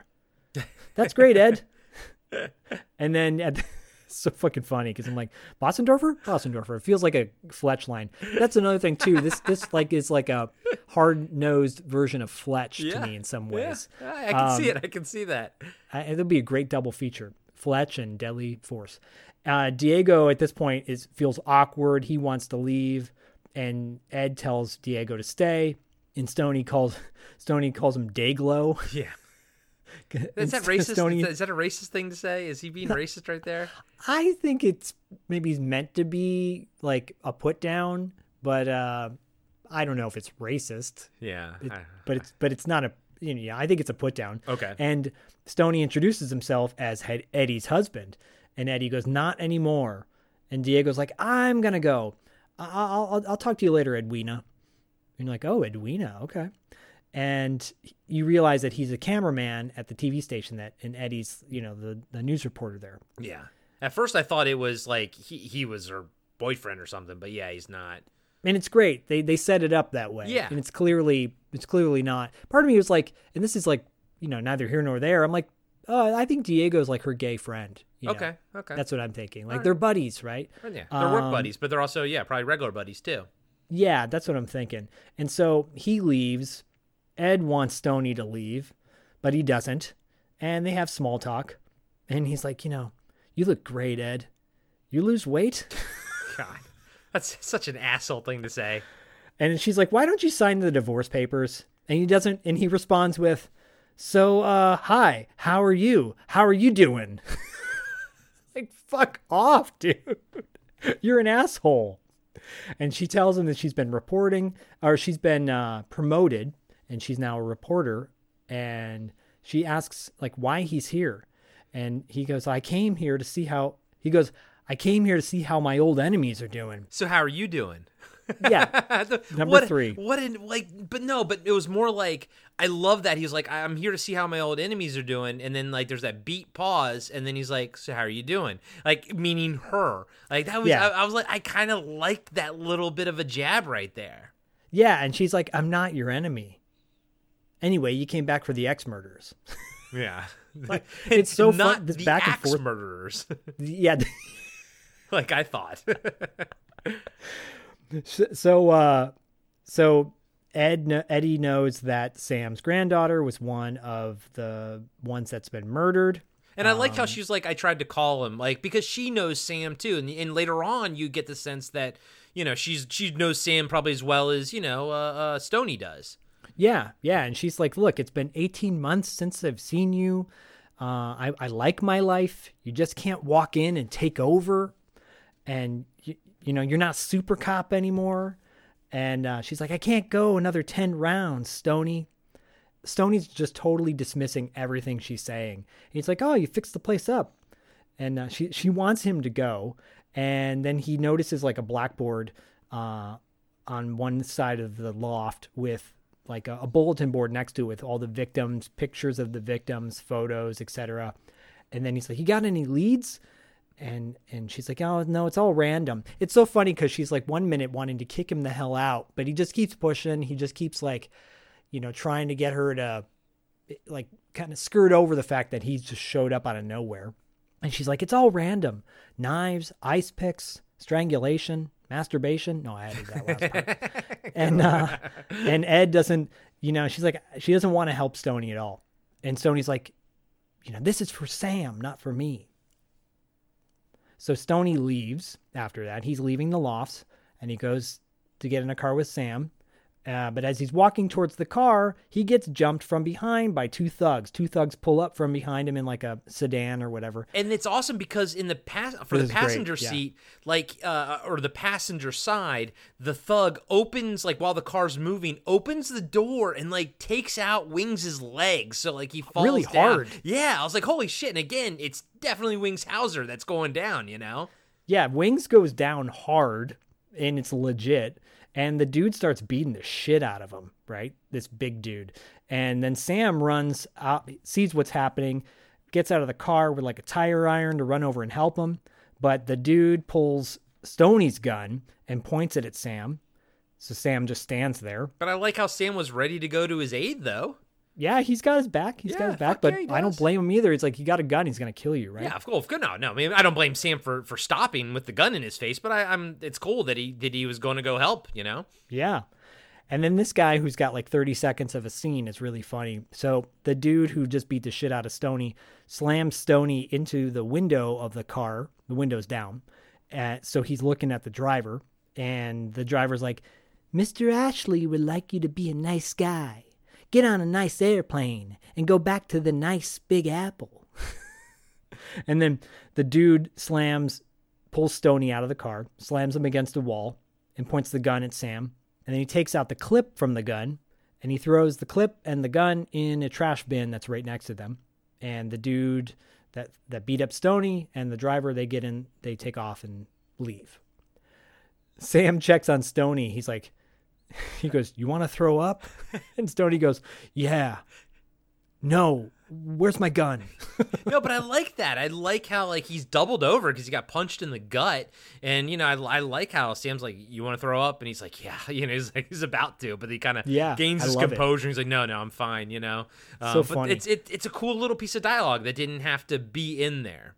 Yeah, and and there's like, you know, small little moments that could have been cut, but they don't. Like Yeah. Sam goes and gets the gun out of the dumpster for him. Which yeah, is, and they're the you know, and, you know, and the great thing is these small moments are so very human. You know, Yeah. like like he's not our indestructible hero. Like he got punched in the stomach. He's he might throw up. Like I actually kind of wish that he did. Like that would have been fucking cool to be honest. I I think back in 83 that probably would have been a bit too much for us to sort of like for audiences to take with like an action hero but i think nowadays that would have been something that would have been different and and more realistic to actually see him throw up after that exchange Yeah, I totally agree. Totally agree. Yeah, uh, because you know Sam Sam's like, what was that all about? You know, who are those guys? And and Stoney's like, there is a there's a slight difference of opinion between me and their boss. I'll take care of it. And then cue like that rad music. Yeah. And then from there, it's it cut to the nighttime, and Stony and Sam arrive at some dude's house. Sam's like, "You want me to go with you? Or you want me to pick a lock?" And and Stony goes, "No, you stay in the you go park the car and wait for me. It'll take about 10 minutes." And he sneaks into this house, hops the fence like you were saying earlier, hops this big wrought iron fence, with, right? with, with his cowboy boots on Every time I see these these fences, I'm like, "Is that OJ's house on, in Brentwood?" or some, I don't know why. This house kind of reminds me of it actually. And uh, hops in, starts sneaking around this house, and he's like in the backyard, uh, like a Japanese kind of garden. And the dude that beat him up earlier is spots Stony. Stony pulls his gun on him and tells him to get back, and the guy like kind of freezes. And another dude comes up from behind to take down Stony. Stony beats the shit out of that guy. yeah he does and then goes over to the guy who beat him up earlier and proceeds to kick the shit out of that guy too. Yeah. And to the point where the guy is actually whining. He's like, ah, ah, well, eh." well, and and the It's thing is, the one thing I love though is the way the way Wings fights in this movie is the William Shatner school of fighting. Um. Sadly, we don't get the the double hammer fist, but what we get in this fight scene is when he throws the guy down, he does the back fist to the to the butt, like to the lower back. I mean, it's a Yeah. lot of wings flailing his arms about and and and very clearly like missing his stomps and stuff like that. I mean, obviously, you know, but I, I think that's, but I, I just think that it's more of a sign of the times. And I think nowadays, you know, we're just so used to such a high caliber of stunt action, like some John Wick shit, you know what I mean? That like this, this old way of Hollywood fighting is long gone, but I very much enjoy seeing it in this movie.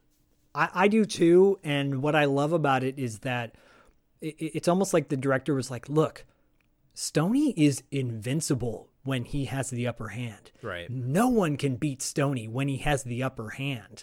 And because when he does have the upper hand, he decimates everybody that he fights, like destroys them. Yeah. It's really fucking funny because you're like, holy shit, this this guy's like a one man murdering machine. Could be. So he so this is interesting and I'm I'm curious to get your take on this. So Stony after he kicks the shit out of these guys, he hops up on the roof of this multiple story uh build house. I'm assuming it's like a two story, right? Uh well I'm assuming it's 3 based on what happens in just a moment. He gets up on the roof of the of the first story and walks in a little window, sneaks in with his gun drawn. He's got his dr- gun drawn. He walks in through like the laundry room, and suddenly he's in a kitchen, Yeah. which is on the second floor. I, am thinking, I, think that was supposed to be on the first floor. Yeah, yeah. I, I think maybe just the the the layout was a little bit wonky. I tracked it that he was on the first floor, but I know what you mean. He does hop up something. He goes up on the roof. Yeah, yeah. And I- hops through a window. It's a rich suddenly he's in house. the- There's different levels. I don't know. But I'm like, is this a mother-in-law quarters? But that's true. That's actually that's actually might be an idea because he does bump into somebody. Yeah, so he he's got his gun drawn and he's like, you know, stalking in the house, sneaking in. And there's a little old lady sitting in this kitchen like a little breakfast nook. And he walks by her and he points the gun at her and then he realizes that it's a little old lady, so he pulls the gun up. Without even flinching, Well, she's pulls like, it up like "Oh." as in sort of like hides it. He, he doesn't Yeah. like aim it at her. He kind of like moves it sort of behind the wall ish or the doorway ish for a minute, and then once she starts rambling, he says "fuck it" and pulls it out. But Yeah, because I think she sees the gun, and but she doesn't flinch, and she's like, "Oh, hello, young man. you, must for be looking for my boy. He's upstairs, first door on your right." And I'm like, "Is this the fucking kitchen?" And uh, okay, I'm like, "Whatever." And she goes, "But I'm not sure he's alone. But I guess it's all right." I'm alone a great deal.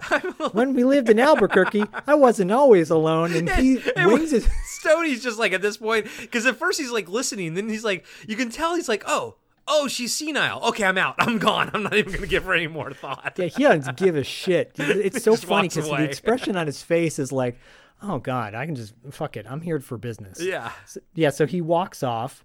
Cut to a uh, porno. Yeah. a porno. Uh, two two chicks. Two oh. chicks. Oh. and there is a very large-breasted woman um, laying in bed with a uh, undergarment that is clearly not big enough to hold her bosoms. Her bosoms. She they that are woman enormous. has that woman has bosoms. they are huge. Um yeah so she's watching the porno with while eating popcorn Yeah. yeah. All of this tracks. yeah uh stony comes into the bedroom uh and and kind of kneels down next to her and she goes oh are you are you a friend of ashley's well, well, he, hold on. He kneels next to her, but he kind of puts the gun sort of in her face, but not. He's not. She's. He's not aiming it at her. yeah. It's like, but he's aiming it as at Ashley next to her, so she sees it. But I mean, she is not at all shocked or surprised. no and and he and she goes oh friend of ashley's and he goes intimately she goes you want me to wake him sugar and so ashley's asleep next to her this who we're about to introduce, be introduced to the guy from heartbreak ridge by the way and uh, she tries to wake him and he like barks at her he's like god damn it leave me alone watch your friggin' movie jesus the, the way women get treated in this is not very kindly No. and then so Stony comes around to the other side of the bed where Ashley's laying, and he points the gun at Ashley, and he whispers, he like makes a kissing sound, like, and he goes, "Pussy, honey." Pussy, honey. And then Ashley opens his eyes and doesn't flinch. No, no. And Ashley, Ashley just Ashley's looks at him and- fucking diesel. He doesn't give any fucks about Stoney's gun in his face. BDE. And he just simply looks at Stony and goes, You're dead. Don't bother me. And he closes his eyes. He's about to go back to sleep. And Stony says, I got a favor to ask of you. And and they start going back and forth. And Stoney's like, Look, I want you out of my face for three weeks. Ashley's now pissed and like he's coming to his senses. And he starts rambling about, you know, I spent 20 months on what you call a bust. So I feel like maybe he was allegedly set up by Stony, perhaps. Um, and Stoney's like, I heard some, I love this dialogue because it's kind of like, it's kind of like juicy. Uh, he goes, I need some, I, I need some noise on this ex killer. I get the killer, and we split the reward. And the ch- and the and then suddenly you cut to the chick and she's like shushing them. She's like, "Shh, I'm trying to watch my movie." She doesn't say that, but you get that sense. And Ashley's like, "Every cop is looking for him." And he says, "Hoxley's going to run for mayor on this bust. You get in his way, he'll bury you dick deep in elephant shit." I love that line. I love that. And Stoney's like, I'll deliver. And Ashley says, I'll give you two weeks. And then Stoney like tucks him into bed and goes, nighty night. and he's like, actually, like, fuck off, you know? and then he, this is great. Stoney walks to the other side of the bed And like b- right before he leaves, he turns around and he starts watching the porno. Yeah, and he goes, he goes, oh, he ta- well, no, hold on. He he, Oh. ta- he takes some he takes some popcorn first. Yeah, he takes the bowl. he starts eating the popcorn. And then what does he say? And he looks at the like looks at the two women who've been making out this entire time. He goes, "Oh, they're gay." it's like Yeah. okay, and then she's and then like, she goes, "Whatever turns you on, "Whatever baby." turns you on, baby," you know. and then Stoney goes, "Right, Mm, good night."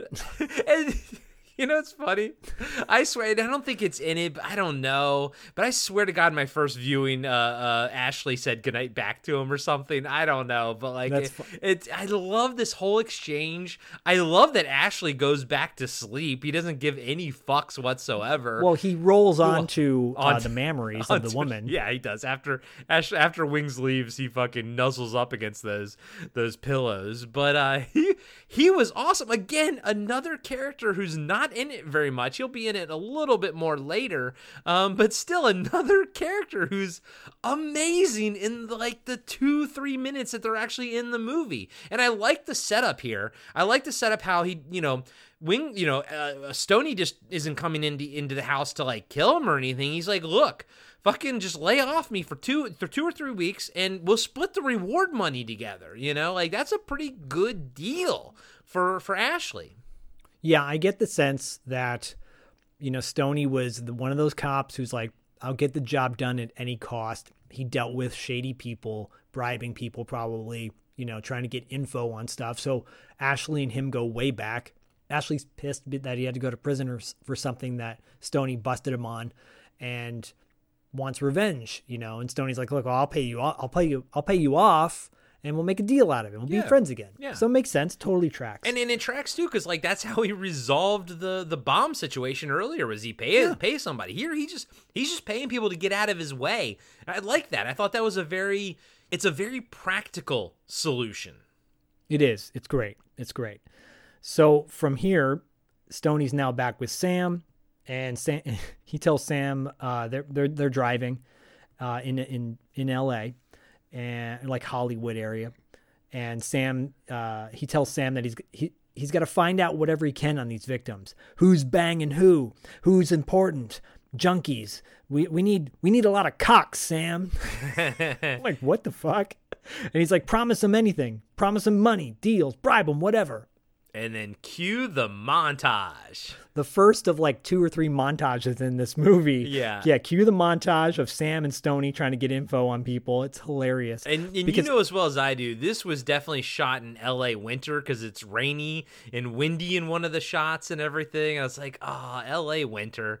So, So I, I do. I always loved uh, January and February in L.A. because it's like fall everywhere else, you know, but it's rainy and cold, and I like that. Yeah, it's it's it's a yeah, you can clearly tell because Stony looks cold as fuck. He Yeah. looks super and you know, the the steam coming out of his mouth or whatever. But there's a really funny moment when Sam is on a payphone trying to get answers from people and Stony's on a payphone trying to get answers from people. And there's a phone that separates the two of them, but they're talking so loud. they're clearly talking over each other Yeah. and you can barely hear what the two of them are saying cuz they're talking at the exact same time. It's hilarious cuz I'm sure the people on the other on I'm sure there's nobody on the other end, but if there was, they'd probably be like, "Huh? What? Huh? What's happening? Who's talking right now?" so they've been doing this all night. S- Sto- uh, Sam is tired. Stoney's like, "I want to make one more stop," and they they drive off. It's now daytime or like early morning. Cut to a uh, Hispanic woman walking uh, down a staircase outside, like to a bus stop uh, on a on a busy street, and she misses a bus that drives by, and she goes to the bus bench, and she sits down on it next to a dude who's sitting there. The dude slumps over, falls into the street, and he's got a slash on his throat and an X on his head. And the woman screams a hilarious scream. And that's when Corey figured out they were saying, "Oh, the X murderer" the entire time. Of course, the second time I watched it, I watched it with subtitles and I I caught everything. But the first time, this is when I figured out that they were saying X and not Axe. Yes. This is also the point in the movie where I'm like, oh, uh, Stoney saying he wants to make one more stop really doesn't track because, or they never really follow up on that because what happens next, Stoney will be in this next scene in just a moment. And this says, I'm sure he did not predict that that woman was going to find a, a body from the ex killer. Um, because right after that, Ed and uh, Diego are at the scene, the crime scene now by the bus stop, or talking to the woman who witnessed the uh, the, the, the dead body. Cops show up, and this is hilarious because Stony is in the middle of the crime scene looking at the body, and Hoxley like pulls him away, super pissed off, and and Hawksley just yells at him. He's like, "Don't touch, don't look." And they just he continues to like berate him, and he just tells uh, Stony to move out. You know, just get out of here. And Stony starts walking away. He looks like he's had a little bit to drink that night, the night before. And then Stony walks up to Ed while she's interview trying to interview this woman who witnessed the the dead body, and he whispers in her ear. He goes, "Hi," and she's like, "I'm working right now," and she wants to interview the woman. And then Stony sees Diego, and he goes, "Hey, Diego, how you doing?" And, then Diego goes, "Fine," and then Stony goes, "Great." he doesn't. He doesn't care. No, and Diego does not care for Stony either. No, I love it. It's so fucking funny. And then Stoney's walking away from the crime scene, and he spots a dude, and he grabs the dude at the crime scene by the hair, by the little afro, fucking hair. I felt bad for that actor because it almost seemed like they didn't rehearse that. Like he was going to grab him by his collar, but he grabbed him by the hair. like super violently. Yeah. And the dude is like, "What the fuck, man?" And then, and then, uh, and he goes, "Oh, Stony." And Stony goes, "Jesus, how you doing?" and he goes, "Once a picker, always a picker." And Jesus pulls out a wallet like he just took it from some dude. Because he did. He was he was picking their pockets at while they were all watching the crime scene. Yeah, yeah. And Stony's like, "Hey, I want info on this dead guy." And Jesus is like, "Look, man, the dead guy was dumped here in the in the barrio." And Stony says, "You know, I want you to Jesus." He's like, "I want you to find out some some info on him for me." Cut back to another montage. and I love this. It's they're now at the Santa Monica Pier at the boardwalk. Yeah, and it, and it reminds me of One Dark Night because uh, totally, when were, yeah, when they were there, because it, it, has the same overcast and everything, and I, I, guarantee you they probably shot it at the same time of year and everything, but it totally looks like One Dark Night. And it also made me like so nostalgic too because I live super super close to the uh, the pier, yeah. and, and and Corey and I both have been there multiple times and it doesn't look anything like it does now. Yeah. You, you know, it, it's just, it is what it's that was 1983. It's yeah. 40 years later, practically. um, so this is a great montage though, because Sam's talking to a fisherman to get some info. And then you cut to the arcade, which is still there. And there's a dude playing a video game called Thief. And, uh, which is funny because you get the sense like Stoney's, there's, goes up to the dude, and maybe the dude was a thief at one point. Stony walks up to the guy while he's playing the video game and just starts pushing the buttons of the guy's game. this guy's guy is fucked up. Fuck up the game. And then he yanks the guy away from the game. He's like, come on, Jerry. And the camera pans over to uh, marionettes doing like a puppet show. Yeah, a little it's weird. weird. Yeah. Weird.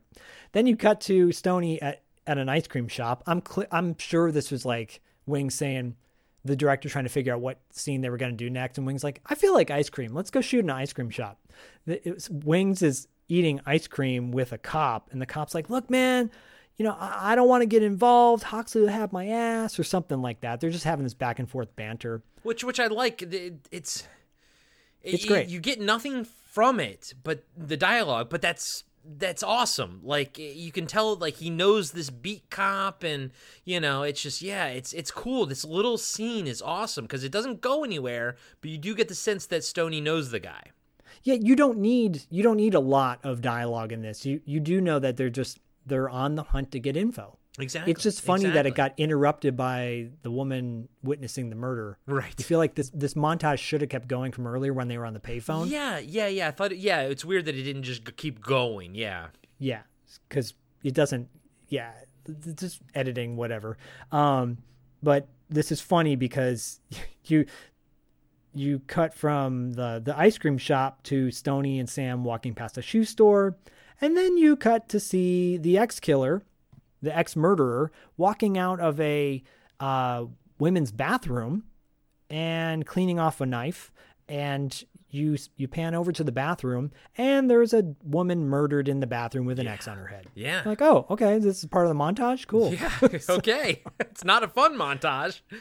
And then you also get a part, a shot where uh, Stony and Sam are walking into like a, a shoe store or near a shoe store, and Yeah, there's a yeah. lady and her kid right next to the door, and she's clearly not an extra or something because she looks at them and then just immediately looks right into the camera lens. It's hilarious. Yeah, and then you cut to like Stony coming out or going into a club called the Plantation Club, and then Plantation Club. And Yeah, I noticed that. Yeah. And then he's walking out of a nudie bar, and you're like, "Oh, this is Wings." Like, I want to go to a nudie bar. Come and, on. And I'm, it It'll almost looks like the, the same one is uh, outside at least uh, as Vice Squad. Yeah, it probably is. It probably is. Yeah. Because this is only a couple years after Vice Squad, right? Vice Squad was like 81. Yeah. Yeah. It's only a few, yeah, a couple of years after. And then this is another funny moment because still part of this montage, you cut to Stony slamming a guy up against a wall, yelling at him. He's like, I'm not going to bust you. Yeah. I'm not going to bust you. From there, uh, Sam and Stony are in the car. Stony saying, you know, Ed only has gotten crank calls from every crazy in town. And then he's like, I want to go back to uh, La Cocina. And they go, they're driving back to the barrio, I'm assuming again. And Sam's like, you know, we got zero. And then suddenly they spot Jesus. And they uh, Stony calls Jesus over to their car. Jesus looks in the car over at Sam and he's like, "Who's the old dude?" Stony goes, "This is my dad." like it's like deadpanned. He's like, "Oh, I didn't know you had a fa- I didn't know you had a dad." He's like, "Yeah, yeah, get in, right?" So they pick up. Uh, Jesus gets in the back seat of the car, and Jesus is like, uh, "You know, some chick named Maria. Uh, she's a twenty dollar whore. She was with the dude who killed. Uh, she was with the dude who was killed. The guy who at the bus stop. His name is Warren Stugo." And then Sam like sit, looks over at Stony. He's like, "Don't pay him yet."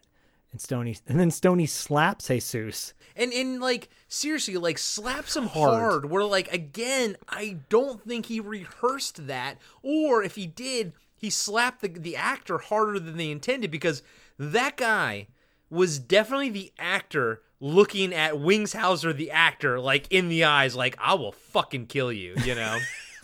No, cut. Why the fuck did you do that to me, man? yeah. Look, I'm sorry, but it looks great on camera. Trust mean, me. And it does. It actually does. Like this scene is actually really fucking good. And I actually, I again, this is this is the theme of this movie. The kid who plays Jesus is fantastic. I I didn't write down his name, but I did look him up uh, really quick on IMDb. He's been working ever since. Like he's still That's working great. today. So he clearly has something. Like who I I think the casting director of this movie should get major props. Oh, for sure. Uh, again, you know, like like we've been talking about the whole time. Grade A acting in a B level movie. Yeah, and then and it elevates the entire film to, to to what it is, the best Wings Hauser movie that we've ever seen. right. So Jesus gives a little more info on the prostitute, uh, saying like, you know, she she tricked the dead guy and and, and took him home, um, and from there, the Sam and Stony are by themselves now. Jesus, like you know, they must have let out Jesus. They drive to downtown L.A. and they find Maria. Maria is the twenty dollar whore Jesus is referring to earlier. Mar- and, by the way, Maria is beautiful. and she seems to be still working to this day too. Yeah, yeah, oh yeah, she's been in a lot of stuff too. Yeah, Yeah. And uh so there's a funny comedian by the way named Pablo Francisco who does a whole bit on on uh this kind of similar character that this Maria is like my baby no my baby anyways uh it just made me think of it whenever she talks so she so they pull up next to Maria on the street and she asks uh she's like hey she says to Stony she's like you you want a date and Stony says maybe uh you take on a maybe you take us both on yeah. This is this is this is wild. She's like can you take us both on for 20 bucks and then Sam goes can you perform miracles and she's like I'll make the dead rise step into my pew baby so they park the car like I'm like holy shit are we like alluding that they're gonna do a have a three way or Have, something. yeah, run a train on her. Oh God, this is hard. I do not want to picture this. Yeah, with And, old uh, old ass Sam. Yeah. Right. So Sam parks the car, and you cut to the killer is watching them, like from a maybe from a parking lot across the street. You know, so- something that's fenced in. He's like sneaking, lurking, watching them. As soon as they get out of the car, they walk over to Maria and they start interrogating her, and she starts freaking out, and she thinks they're cops, and she's starting to explain like her relationship with Stugo, the guy that was killed, and you see the cut back to the killer. The killer's now pulling out a rifle, like a gun, to, to, to kill all of them. And she's like not giving up a whole lot of information. And Sam's hard on her. He's like, Well, why don't we talk it over at immigration? Yeah, Sam's a bit of a dick. I was like, oh, I was like, that's a bit of a dick move to like, yeah. I, I thought that was a little bit of a dick move. And as soon as he says that, she's like, "Oh no, my baby! Yeah. he's inside." And and she he's like, and then Stone and then Stony goes, well, "Why don't we, why don't we go see your baby? Come on." And Yeah. so they start walking towards this nearby church, and she's like, "Don't take him from me, please." And you see the cut back to the killer. The killer's got POV shot of his uh, scope on the three of them, Sam, Stony, and Maria. And then a, he's about to pull the trigger and kill one of them when a bus pulls in front of the gun, so he can't get a good shot. Bus drives away, and the three of them are now inside the church. Uh, the three of them go upstairs in the church to go visit Maria's baby. And she's holding the baby, and she's or she's like look, you know, checking on her baby, and she starts revealing that Stugo is a regular of hers. She's like, "I got a baby. I gotta make a living. I don't kill no tricks." And then she starts talking about how Stugo was a weird guy, but he paid cash. She's like, "He paid he paid cash, no food stamps." Yeah, and he just paid cash to watch her change her panties, and that was it. and they start pushing her hard. You know, again, they're like, "We're we're gonna take you to immigration or whatever, something like that." Yeah, and I mean, like, like Sam pushes pushes the hardest. Like he's the biggest Yeah. dick here. But at the same time, it, it was his granddaughter. You know. Yeah, which is totally understandable because he wants to find out who who killed her. And she gives him all she's got, and and uh, Stoney gives her some money, and they leave. As they're leaving, the ex killer, ex murderer, is in the doorway of the church, and they walk right past him. They, They even say like, uh, "Excuse me." Yeah, right? that I think that was so fucking cool. Like it's really cool. like I'm in my head, I'm picturing another movie where that happens. You know, where the people are chasing a killer and they go past him. I, I can't think of it off the top of my head, but I always like shit like that. That's the shit that like the viewer, we all know. We're like, oh my god, and they have no clue, but it's really fucking cool that that it happened. And then, wow, what happens next is wow. it's wild because they leave, right? Like we know now the killer's there. The killer says the Hail Mary full of grace or whatever in his mind. Like he does the thing that the four corners or whatever. I'm not religious, so you know what I'm saying. Clearly, he, d- he does uh, the sign of the cross. yeah.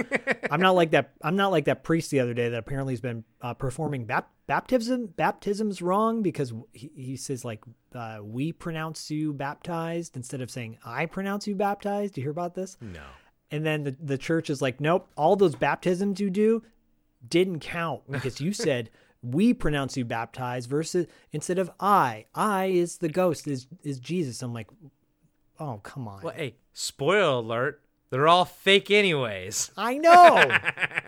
Guys and gals, we're yeah. I That's how we on. roll. That's how we roll. Sorry. I'm not an atheist, but No, we'll, we'll tell you what happens when we die. yeah, okay? I'm not I'm not atheist either, but I ain't Catholic, that's for damn sure. Oh hell no! I'm like, oh, so you, so this guy got uh basically his his license revoked to be a priest, right? Or he had to, and all these all these um all these what do you call them baptisms got uh Overturned? overturned. And I'm like, you give a bigger shit about this than all the kids that have been raped by yeah. priests? Yeah, You know, yeah, come yeah, on. yeah. Fuck of off. course. Yeah, no. Fuck off. Yeah, this this is something the Catholic Church can can handle. Anyways, uh, apparently there's no priest on duty at this church because what happens is ex murderer goes upstairs while Maria's holding her baby and Not holding her baby, she is nursing her baby Yes. when the killer strangles her to death. And I was like, holy fucking shit. We literally just uh, saw a woman getting killed while nursing her baby. I was that's when I was like that was the nail in the coffin for this movie. I was like this movie's fucking amazing. I love this fucking movie. and I didn't want Maria to die, but I'm like fuck, this is wild. Uh, nursing mother killed. Check. Check. How you doing? So uh, he didn't say that to Maria, by the way. Anyways, uh, yeah. So kill the ex murderer has now killed Maria. The baby's crying, and you fade out from that scene. Then you cut to what could quite possibly be one of the best scenes in the movie. Hey everybody, Corey here. I just wanted to let you know that we'll be right back after these short messages. I'm John, and I'm the host of Action Action. Every week, I'm joined by James. Heyo. And Dustin. Hello. And each week, we review, debate, and rank a different action movie. We're creating the ultimate list of action movies. From awful to awesome. So if you want to hear three more white guys with beards talk about action movies and argue about where they belong on our list, and decide you hate us because we've made fun of your favorite movie. Join us every Tuesday, and you can find us on your favorite podcatcher. And Steven Seagal is a joke.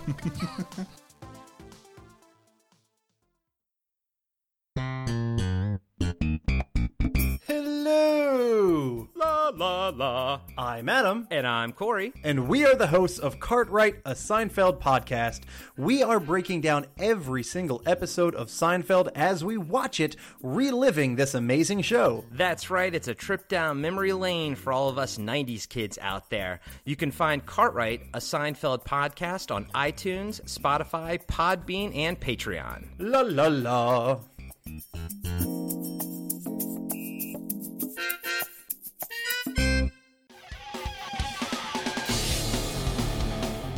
Have you been wondering where's the beef? Well, on our podcast, Throwback Trivia Takedown, you might just find that out, as well as some other things about the 70s, 80s, and 90s. We're a nostalgic based trivia show that pits two challengers head to head in a duel of the decades, with categories ranging from movies, TV, and music to slang, food, and fashion. You're sure to get the best in retro themed trivia. So strap on your jelly shoes, grab a surge, and walk like an Egyptian to your favorite podcast app and check out Throwback Trivia Takedown. I heard even Mikey likes it. And now, back to the show. Cut to Stony in Eddie's lo- in Ed's loft playing basketball. There's a like wire hoop above her fireplace. He's playing basketball in Ed's loft with a soccer ball. And by the way, he's really shitty at playing basketball in her loft, shooting hoops. This is not like Fletch. This is not Fletch. This no, is... again, I think that's the Fletch connection. I'm like, he's playing soccer ball. Fletch is like, we're gonna get this right.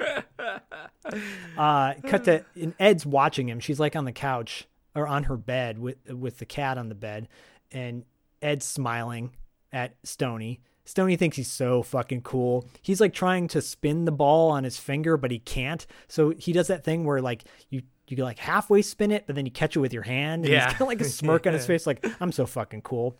He walks over to he walks over to Ed, and uh, and you realize that like Stoney's just once again barged into her home.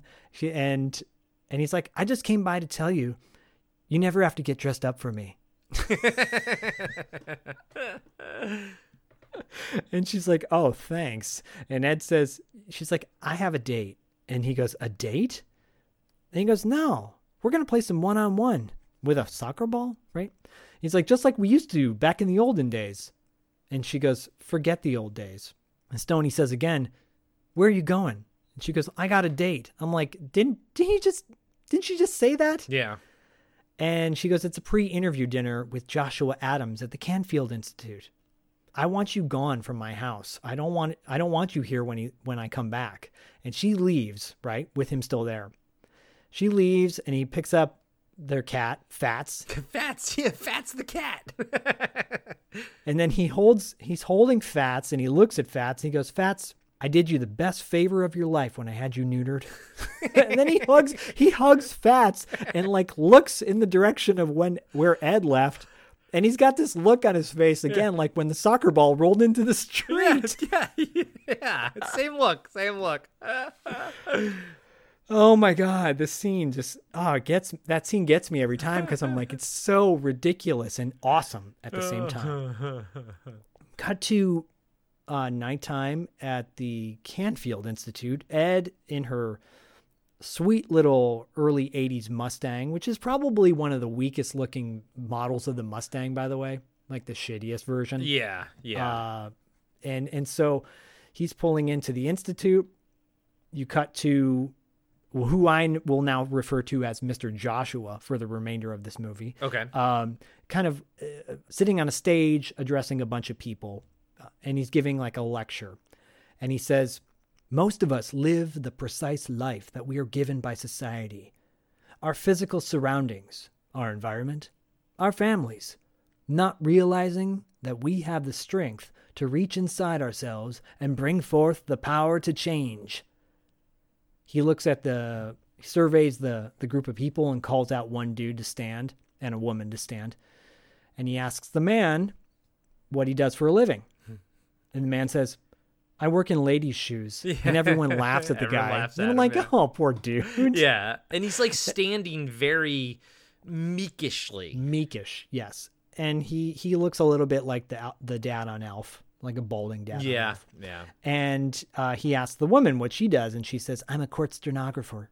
And then Joshua looks at the man and he asks, he says he says to the man, "Do you have an arthritic condition?" And the man says, "No." He goes, "Then why do you stand like a cripple? Do you realize the signals you're sending? I'm frightened. I'm in pain." And then he yells at the guy. He goes, "You are insignificant, sir." Only because you believe you are insignificant. Yeah. And what are you going to do about it? And then he looks at the woman. He goes, You have great beauty, but you hide it. Everything about you says, I will not succeed. What are you going to do about it? And she says, Find the power. Find the power. And he goes, What power? She goes, The power to change. And then the whole crowd starts chanting, The power to change! The power to change! And it's fucking great Yeah. because it is like Tony Robbins shit, which look, I think Tony Robbins is fucking awesome. I think anybody that can get you excited to make a better version of yourself, Yeah. great. However, people can abuse it, Yeah. Like Mr. Joshua. He has so much chemistry and charisma on screen. He's just he's awesome. And his voice. It's so good. But yeah. Totally agree. This this scene was interesting and and and I was like, okay, where is this going? But he he has it. He definitely has it. Like that X factor, you know? Gravitas. Gravitas. Yeah, yeah, exactly. Gravitas. Yeah. And by the way, side note, uh, my bud, our, my buddy Bert, who's a patron of ours, uh, he uh, he is a court stenographer. So Oh, shout out to all of our court stenographers out there. Bert, what's Yeah. up, buddy? And shout out to anybody that works in ladies' shoes. It's a job. Hey, or works in ladies' shoes, and that can't be easy. So shout out to them, you know, because And get it, they're working while they're in ladies' shoes. Get it? oh yeah, I get that. I get that. Or smells ladies' shoes. There you go. there you go. Um, whatever floats your boat. So I, I said earlier that one of the best scenes was uh, Stony playing basketball with a shitty hoop above a fireplace. No, the best scene of this movie is about to happen next. Oh yeah, is it is it is it the bathtub scene? Yes, it's Yes, Stony. yes. Cut to Stony in Ed's bathtub in her loft. cut to six foot like one uh wings hauser in the tiniest little bathtub like one of those freestanding bathtubs cast you iron know? tub yeah one of those things. And yeah he looks like he's having a good time but i definitely kind of got the feeling that on the day that they're going to shoot that he looked down and was like i'm supposed to get into that? Like it's half of my size. It's not only half his size, it's half the size of his balls. Yes, which we're about to see in just a moment. So he's in the tub, chilling, having a good old time, smoking a cig.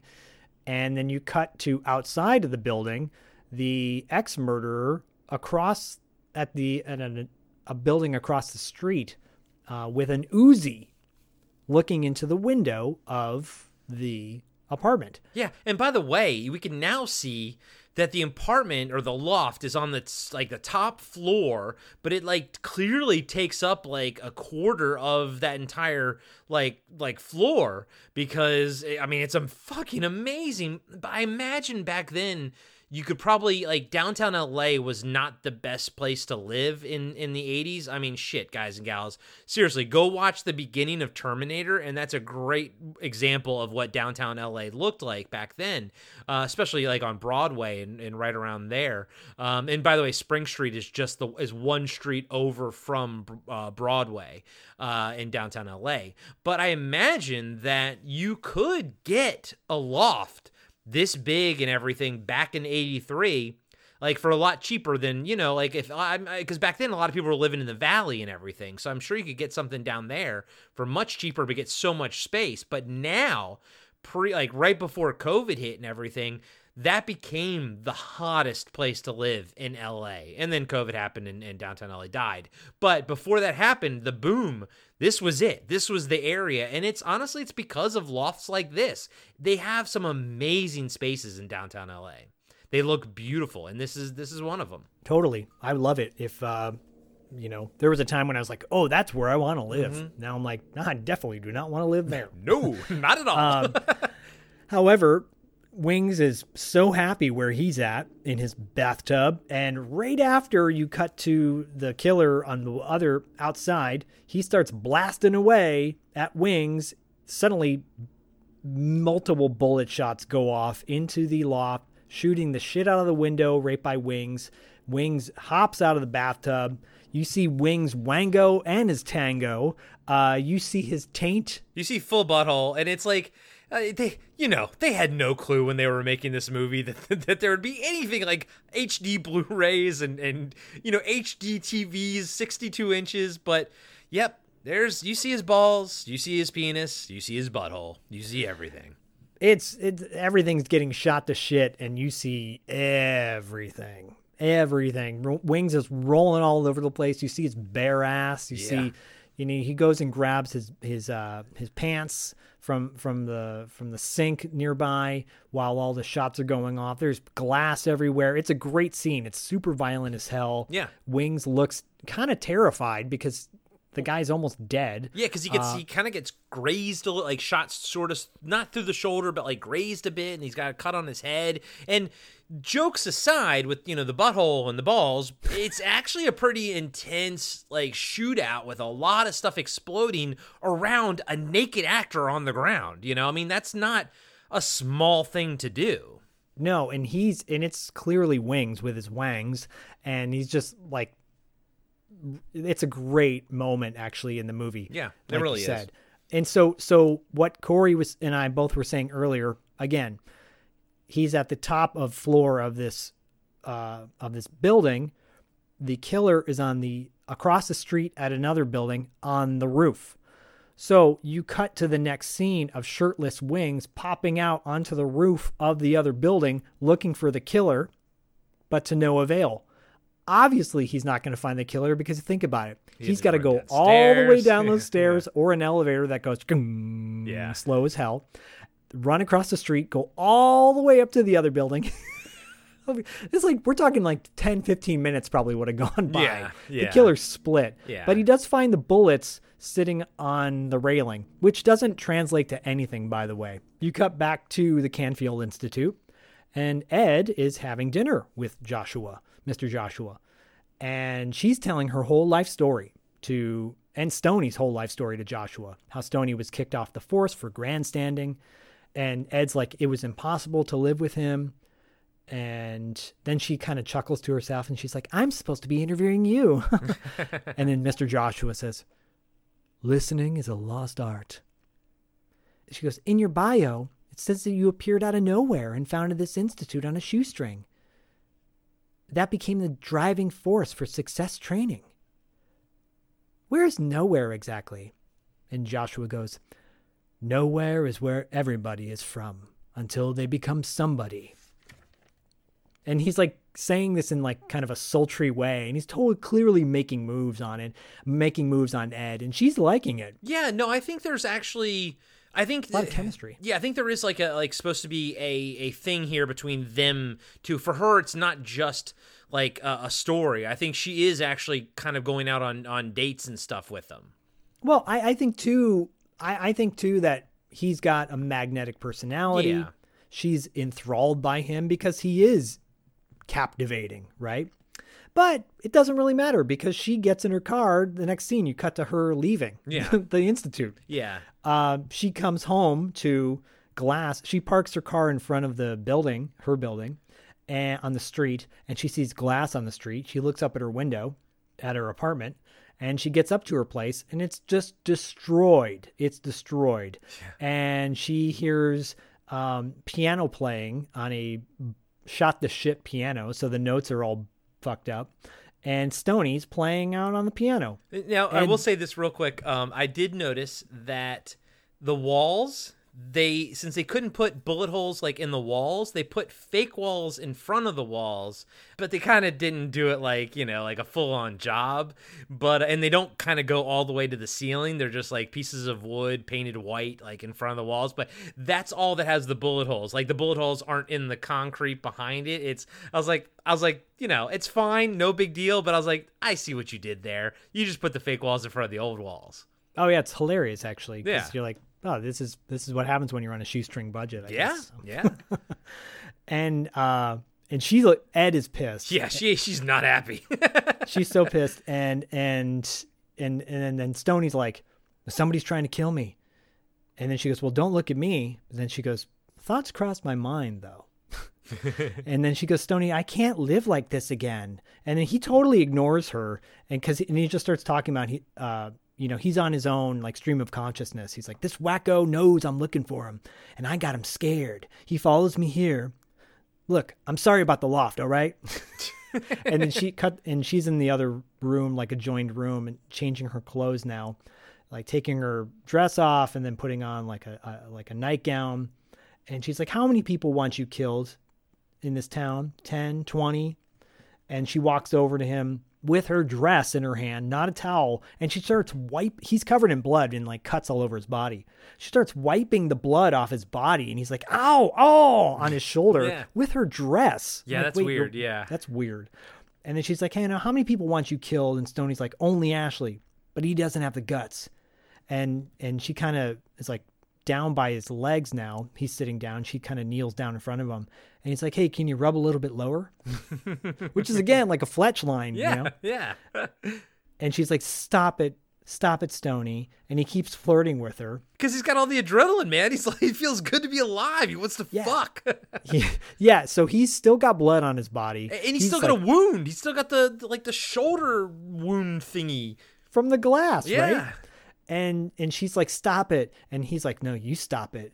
And she's like, "No, stop it!" And he and then they start making out. Yeah.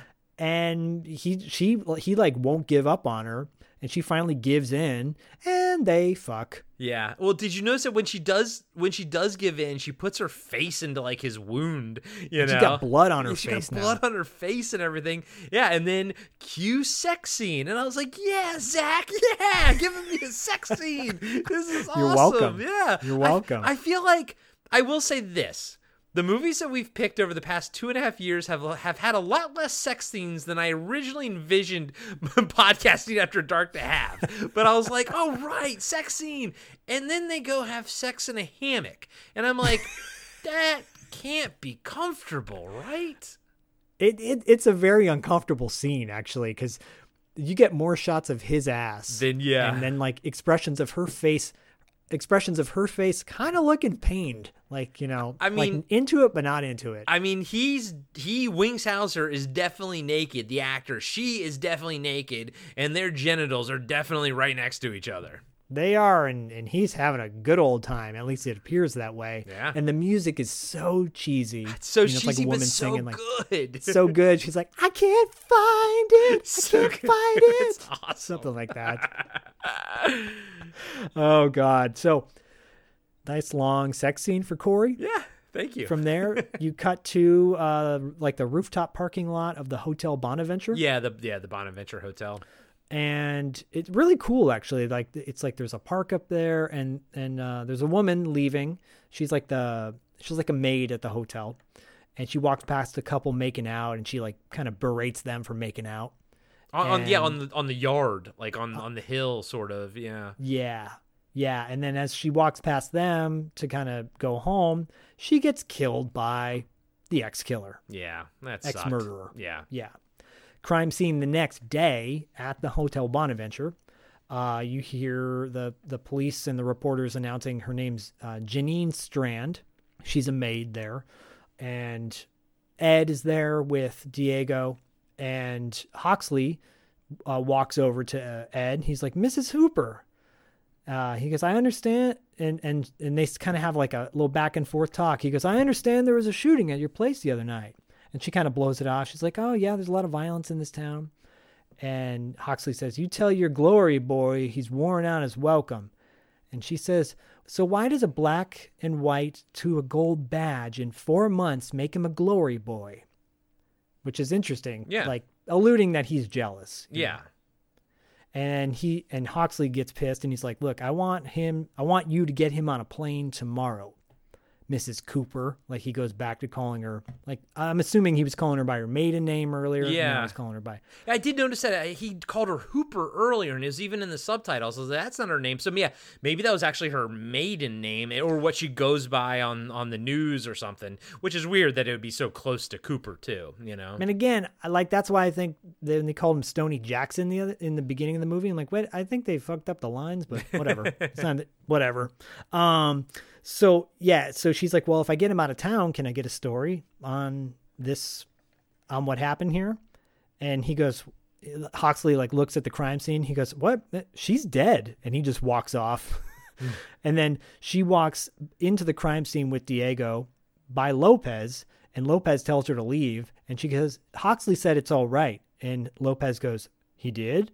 And then he walks off to go check in on Hoxley. because they don't know they're not releasing that it's an ex killer right like or it's an ex killer so she wants to confirm that it's an ex murder on on the forehead right that's why she goes and lifts the the cover off I think so. Yeah, yeah. And I and I love this scene. I, I actually love this scene on on a few levels because she wants to get the scoop, and and then in any kind of cliched cop movie, the cops would have just let her in and that would have been it. But Lopez leaves to go check to see, like, follow up to see if she was telling the truth or not.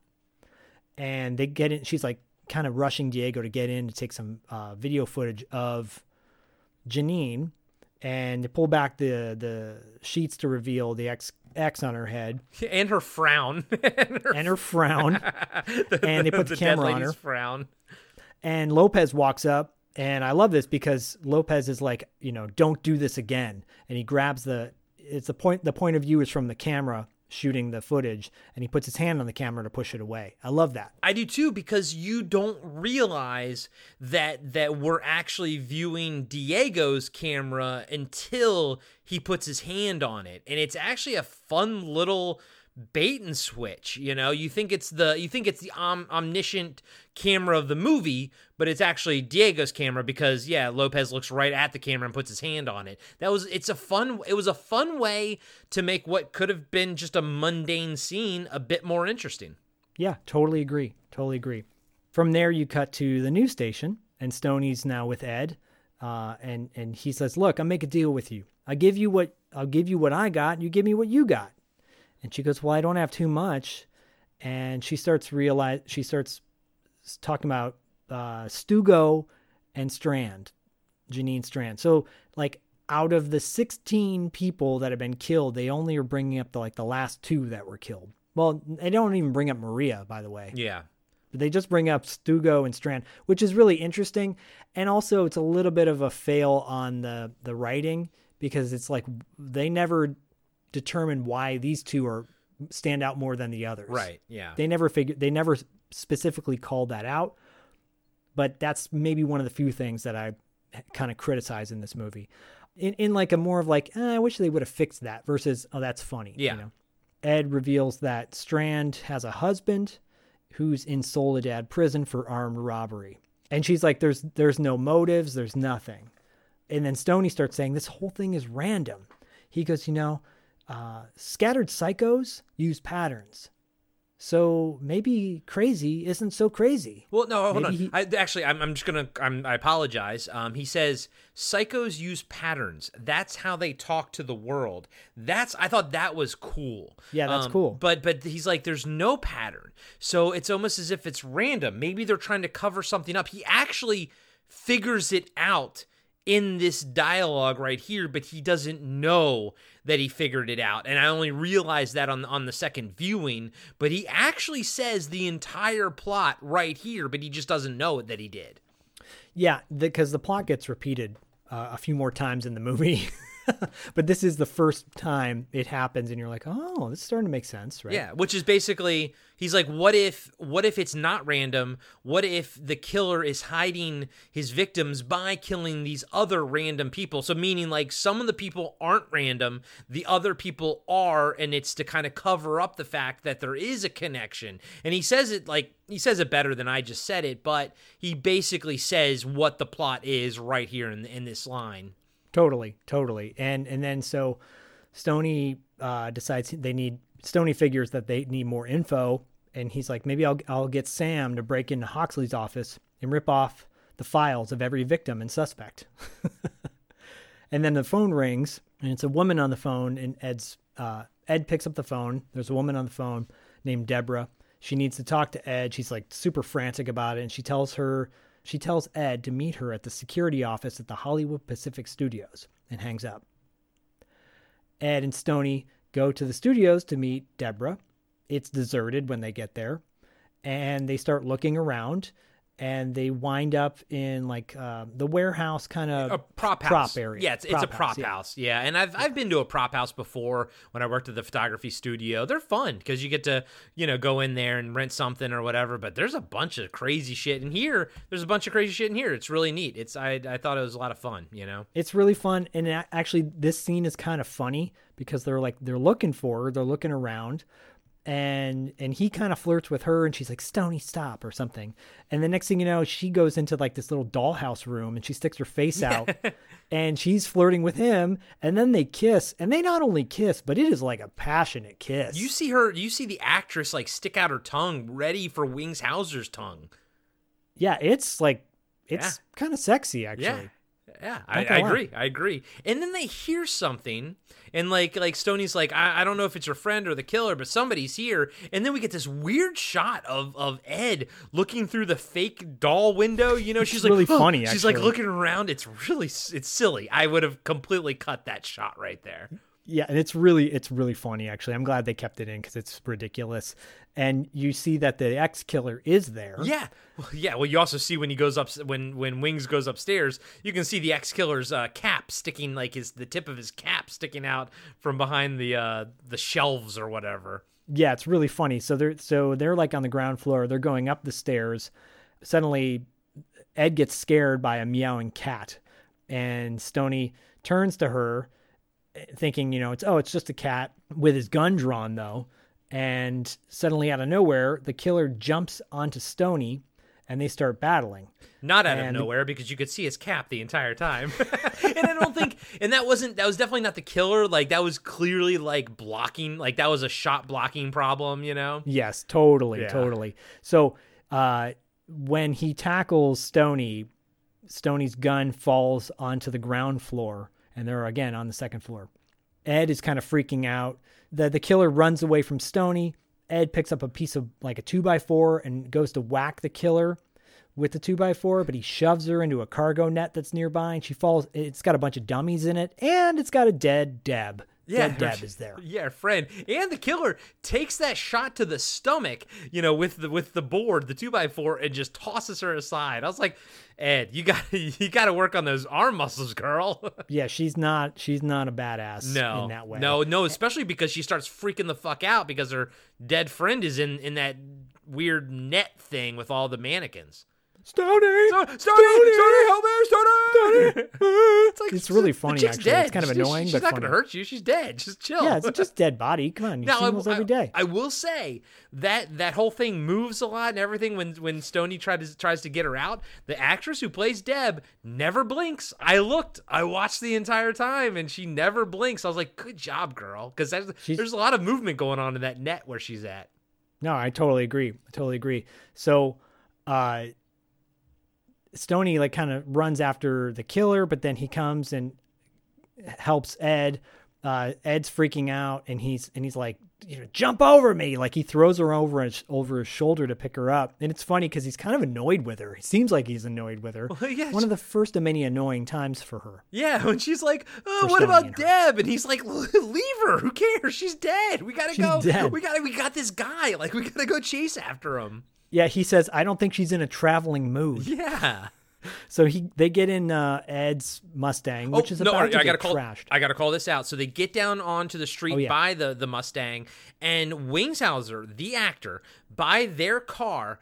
The the killer comes driving by, trying to to take out Wings uh, or Stony. Wings, the actor, j- does his own stunt, jumps out of the way onto the hood of the car, very ungracefully uh, and, and then his gun kind of fires like by accident almost like and then he slides off and kind of lands on his knees and, and gets in the car and they kind of they drive off. But i was like i was watching i was like it's not graceful but at the same time that's actually what makes it cool because wings is doing the stunt and so you can kind of put the, the the character stony in his place and yeah he he dove out of the way he kind of fired off a shot by accident slid down. It just it wasn't I don't know, man. This is cool. Like it's cool that it wasn't.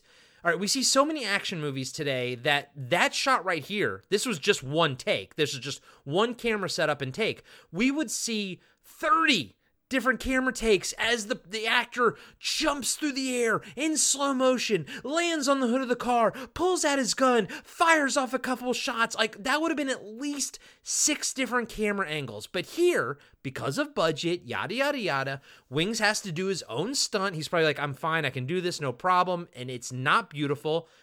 But therein lies the charm of it, to be truthful with you. And I was I was just impressed that he just did his own fucking thing, you know?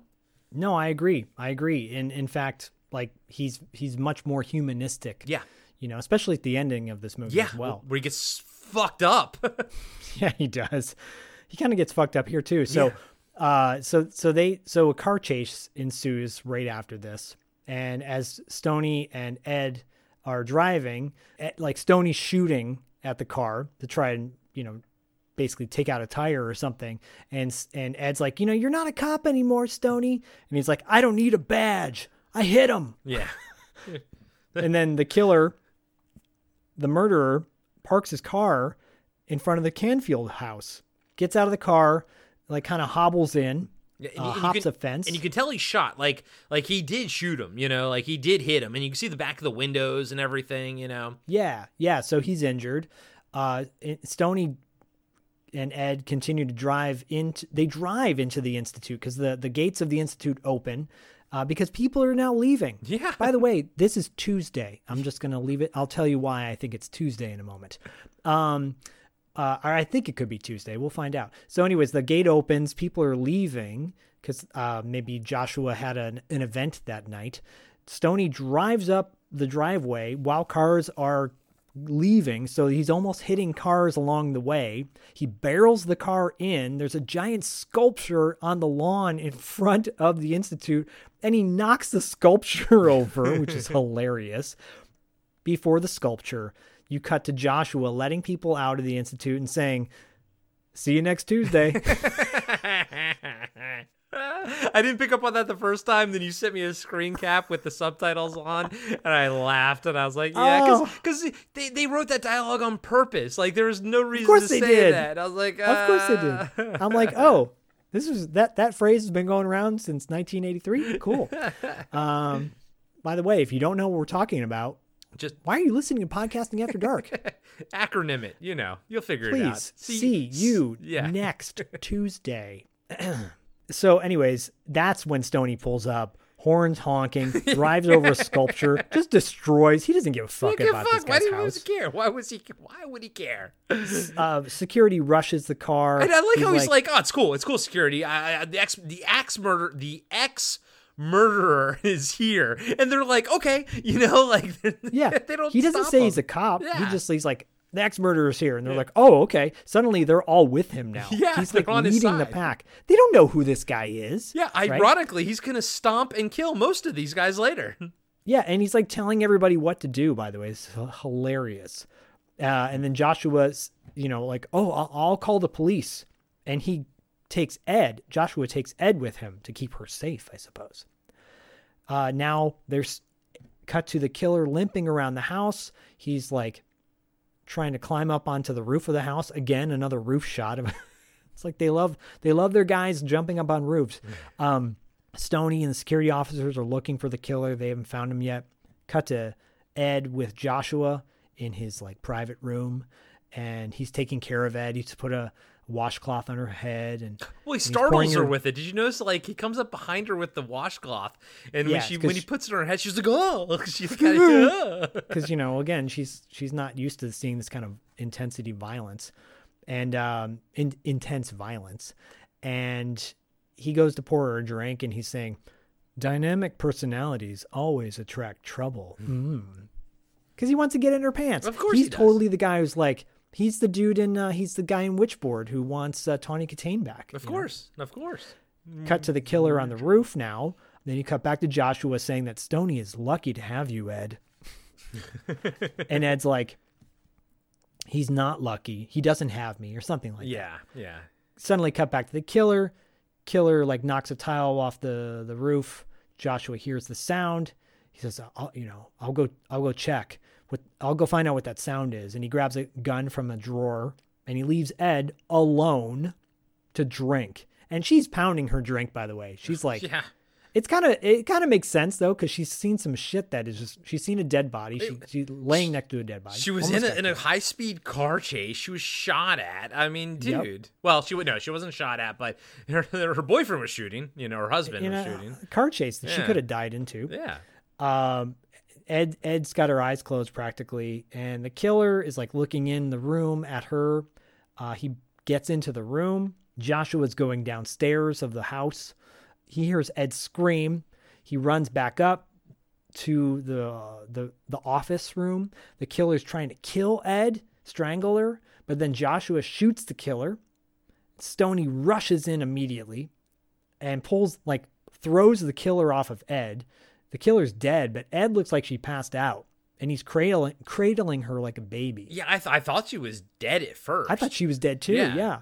And then Joshua was in shock. He's like explaining the whole reason why he shot the killer, but he's like so dumbfounded. You know, it's like it was an impulse. I, I, I wasn't even thinking something like that. Well, the, the second time I watched it, though, I noticed that when he, you know, goes to plug the killer, the killer like looks at him. He's like, "No," you know, the killer says no because because we know we're gonna know that they know each other, but we don't know it right now. So again, this is one of those movies where you do actually get more out of it on multiple viewings. Yeah, totally, totally. Um, yeah, and it doesn't take anything away. It, it makes it even better. So from there, you cut to Sam at the police precinct, and Hoxley's office is empty. Lights are off. Sam breaks into the office. He's disguised as a police officer. And I, they don't even tell you how he got that. And you know what? I don't care. I love it. I love don't it, and I'm fine with it because this feels like a TV show, which is Yeah. you know in in a good way because you just don't care. You just suspend your disbelief and you go with it. Not only that, but you know, they, they just quote unquote killed the ex murderer. So every cop in town is probably at this crime scene now. Yeah, Right. So yeah. this tracks why would the the the, It'd the precinct's empty. probably empty. Yeah. And Sam, uh, Sam spends quite a bit of time actually stealing the files. This scene goes on a little long, but it is what it is. It just shows that Sam can break into anything. Yeah, and he That's uses what- his lockpick and you know Yeah. picks the locks. Yeah. cut cut back to Canfield. Uh, Hoxley is with a random detective who's like proudly identifying that the killer was missing two fingers. Yeah. He's like really happy about it. Well, because well, the it's the coroner, and he's like, ah, that explains why we never got a full print and full match, but it is weird because the the missing finger thing really doesn't come into any kind of a play in this whole movie. You, it, it's not necessary at all. They never. It's not like the fugitive. They're not like searching for the killer with you know missing two fingers or something. It, it's nothing like that. But it's fine because it actually adds a little bit of eh, like makes it a bit in, more interesting. But I will say I did fucking pause the movie and check the time, and I'm like. We still have 30 minutes left. I was like, okay, there's still like something else is still happening, you know? Yeah, yeah, because Stony like looks totally annoyed, right? And and he wants to leave with Ed, and Ed's like, "No, I, I'm staying. You know, I want to find out why this why Harvey Benton, that's his name, murdered 20 people. I want to know why." And then she's like, "What's the matter with you? Is it the reward money? You've been out of shape because you didn't capture him right." So she's annoyed with him. Stony like just walks away from her. Huxley approaches Stony and he's like, "I spent 6 months on this case. You walk in here with your fuck you attitude and think the money's yours? Reward money goes to Joshua Adams." I wrote that down by the way. By the way, the you walk in here with your "fuck you" attitude, and you know I what? that. I love that. I want to walk into some place with my "fuck you" attitude. right? And then Huxley starts telling, talking to Stony about Ashley, starts giving him some shit about it, and then you cut to Ed and Stony driving home. They're in the car, and Ed starts asking about Ashley.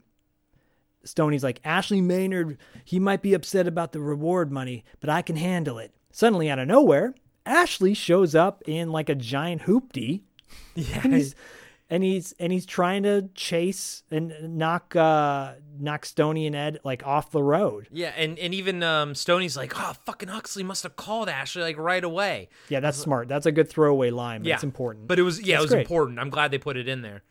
Again, like uh, screenplay uh, writers should pick up on this shit. It's like all you got to do is throw one little line in there, and it wraps everything up. You don't need a whole ton of exposition, Mhm. right?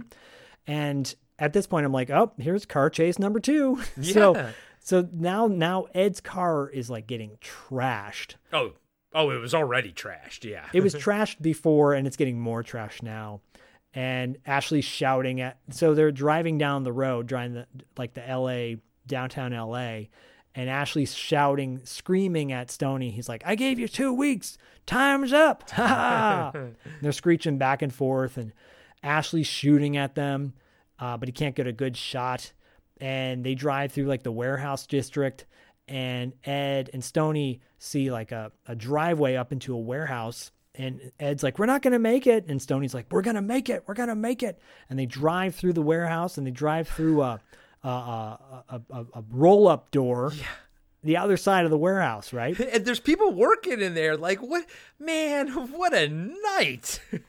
right it's just getting worse. And ashley's driving right behind him. He tries to follow them but when he drives out through the other side of the warehouse he dodges a car that almost hits him uh, and flips on his side screeches to a dead halt and like a big board comes through and destroys ashley and ashley is dead. Oh that just wrapped up that storyline. Yeah, no problem there. I guess uh, his buxomy lady is gonna have to look for somebody else. she's too busy still watching her porn eating popcorn so Eating popcorn, watching porn. as one porn. does apparently i don't know From there, you cut to a very fucked up, trashed Mustang parked in front of Sam's house. Stony and Sam are laying on a bed together, looking through the files that Sam stole. Uh, Sam, Stoney's bothered by the whole thing, and and Sam's like trying to make him feel better. He's like by you know trying to give him a drink, and he's like, I don't need that. And then Ed walks in. Well, cause yeah, cause and- um, Stoney's like something like like everything's like all wrapped up in a nice bow, and why do I feel like dog shit? Cause like something's nagging at him. This was just too easy. All of this was just too wrapped up and simple. Yeah, he says he says the killer looked like he was running somewhere, like he got where he wanted to be. Ed starts speculating. She's like, maybe Joshua, jo- maybe Joshua was supposed to be the next victim. Stoney says, why would a guy run to a place with security guards? And so Stoney starts like asking about Strand and and Stanton and his husband at Soledad, and then they and they're looking through the files, and then they realize that Harvey Benton was a security guard at Soledad. And then Stoney's like, I want to go to Stol I want to go to Soledad. I think there's a connection there. Yeah, because they're starting to piece something together. Yeah. Yeah. And and Ed goes, I want to go too. And Stoney says, No. But she's like, but there might there could be a story. And he goes, You are a story. and then Sam, like Sam and uh, so, so Stoney's up, like he's all fired up and he wants to do this thing. And now Ed and Sam are on the bed. Sam pulls Ed's head closer to him, and they like he like pats her on the side of the head. Yeah, like "That's my like so Ed's head is on Sam's shoulder and then Sam's head is I like that moment. It's it's such a sweet moment. And again, this is I, this is something I would love to see forward, moving forward. I would love to see their more of their relationship. I like that I like that Eddie and Sam have a relationship because clearly, you know, Sam and and uh, Stony have a relationship. It's I love it. I love this cute little dynamic. Yeah, me too. Me too. From there, you cut to a little, 10 person plane taking off from LAX, and they're flying again, and Stoney's complaining about having to fly again. he's he's definitely the BA Baracus of this movie. oh, totally. Totally. And they go to Soledad Prison.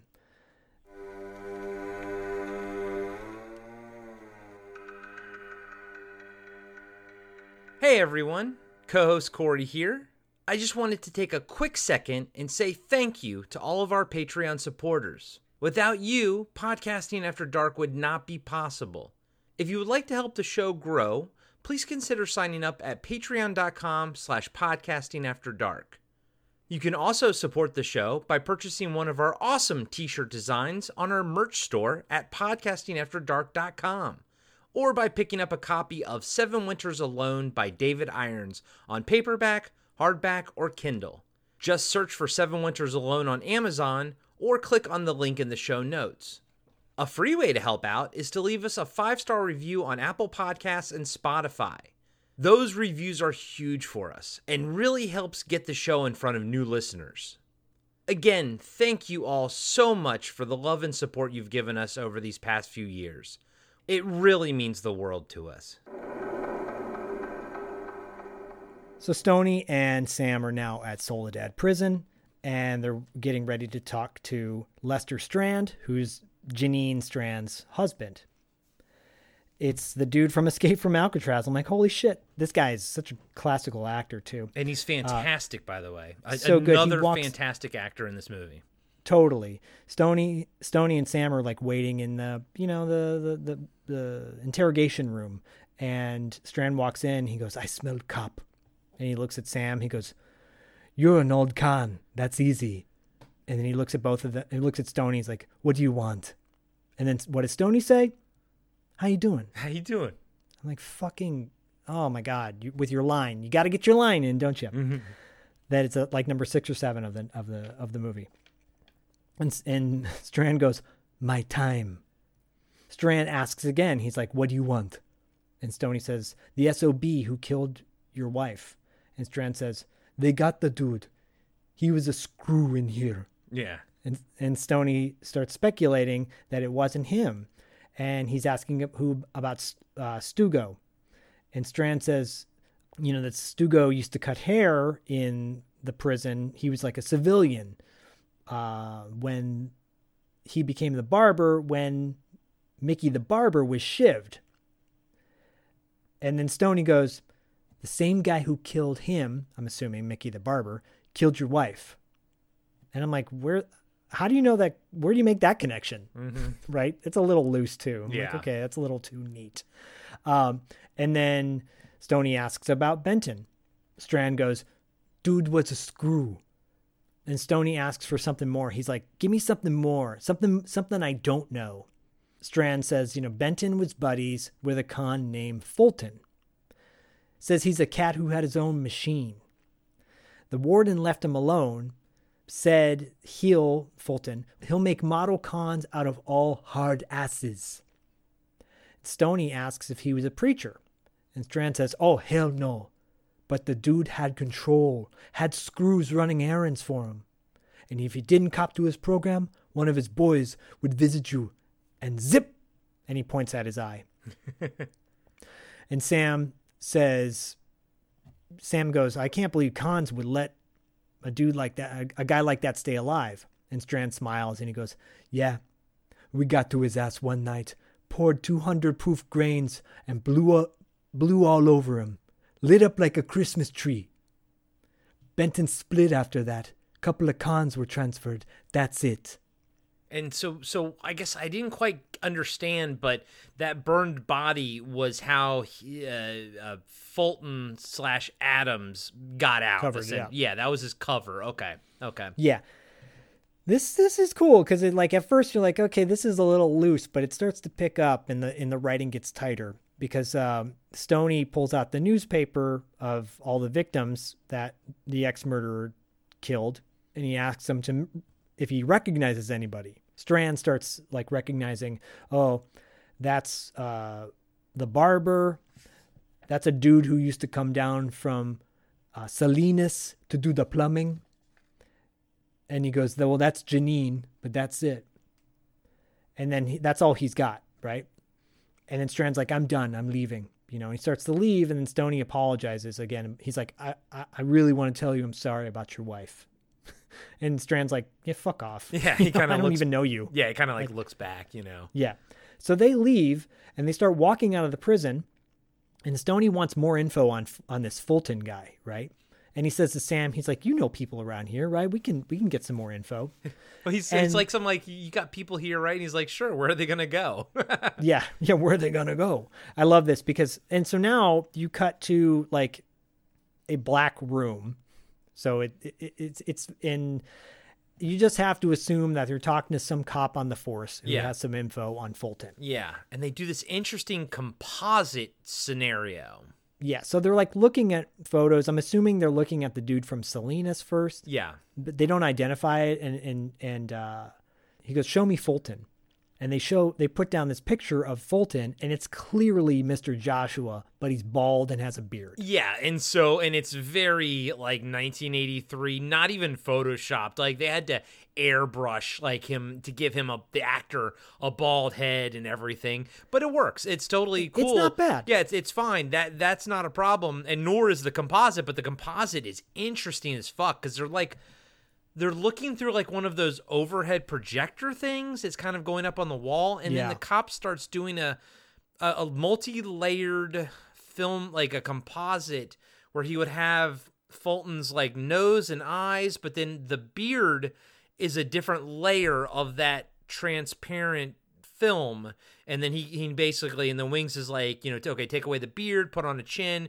and so he actually has to physically like take that s- piece of plastic away yeah and, and all and what he's and what wings is trying to do is he essentially gets him to look like and realizes that that fulton is is adams is mr joshua Yeah, the composite that scene is really cool. Yeah, it is. I was just hoping if they would like do it slightly different with like maybe the the Mr. Woolley, you know, that little thing, the Yeah, bald yeah, guy know what you mean. with Yeah, the, yeah. the the magnets. Yep. That would have been even better. just saying. But it's interesting, and it's unlike what I found interesting and fun about it is it's unlike anything I've ever seen in a cop movie where you always see the composites or something or drawn or whatever. I've just never seen anything like this, and I thought that was fascinating. And nowadays it's all just computers and everything, but I thought this was pretty fucking interesting. Oh, no, I totally agree. It's super interesting. It's cool how they put it all together. What's kind of more interesting, though, is you think Stony realizes it's now Joshua, but what do they do? They cut to Stony and Sam getting a hot dog and a soda at a nearby stand. I'm Yeah. Yeah, like, they're back oh, in they got time to get some food back in LA. and so they're they're like not worried. At least they don't seem that worried about it. And Sam says he called the news station. He said that Ed's on assignment in corn in the cornfields. And then you cut to Ed, and she's at Joshua's. and I like that. It's it's he, he uh, it's kind of like a throwaway thing, and, I didn't pick up on it the first time. But yeah, he Ed's or um um Sam's like, oh, the cornfields, and just kind Yeah. of throws it away. But you're like, wait a minute. But we'll get we'll get that in a second. Yeah. And so Ed's on the couch with Joshua having drinks, and she's there to, you know, prep Joshua for their interview tomorrow, right? And you cut back to Stony, and he's trying to put it, Stony and Sam, and he's trying to put a connection together with uh, with the killer, with with all the murders and everything. And Stony says, you know, Joshua covered up being Fulton by killing everyone who knew, and he killed innocents to get the cops off the scent, essentially. Yeah.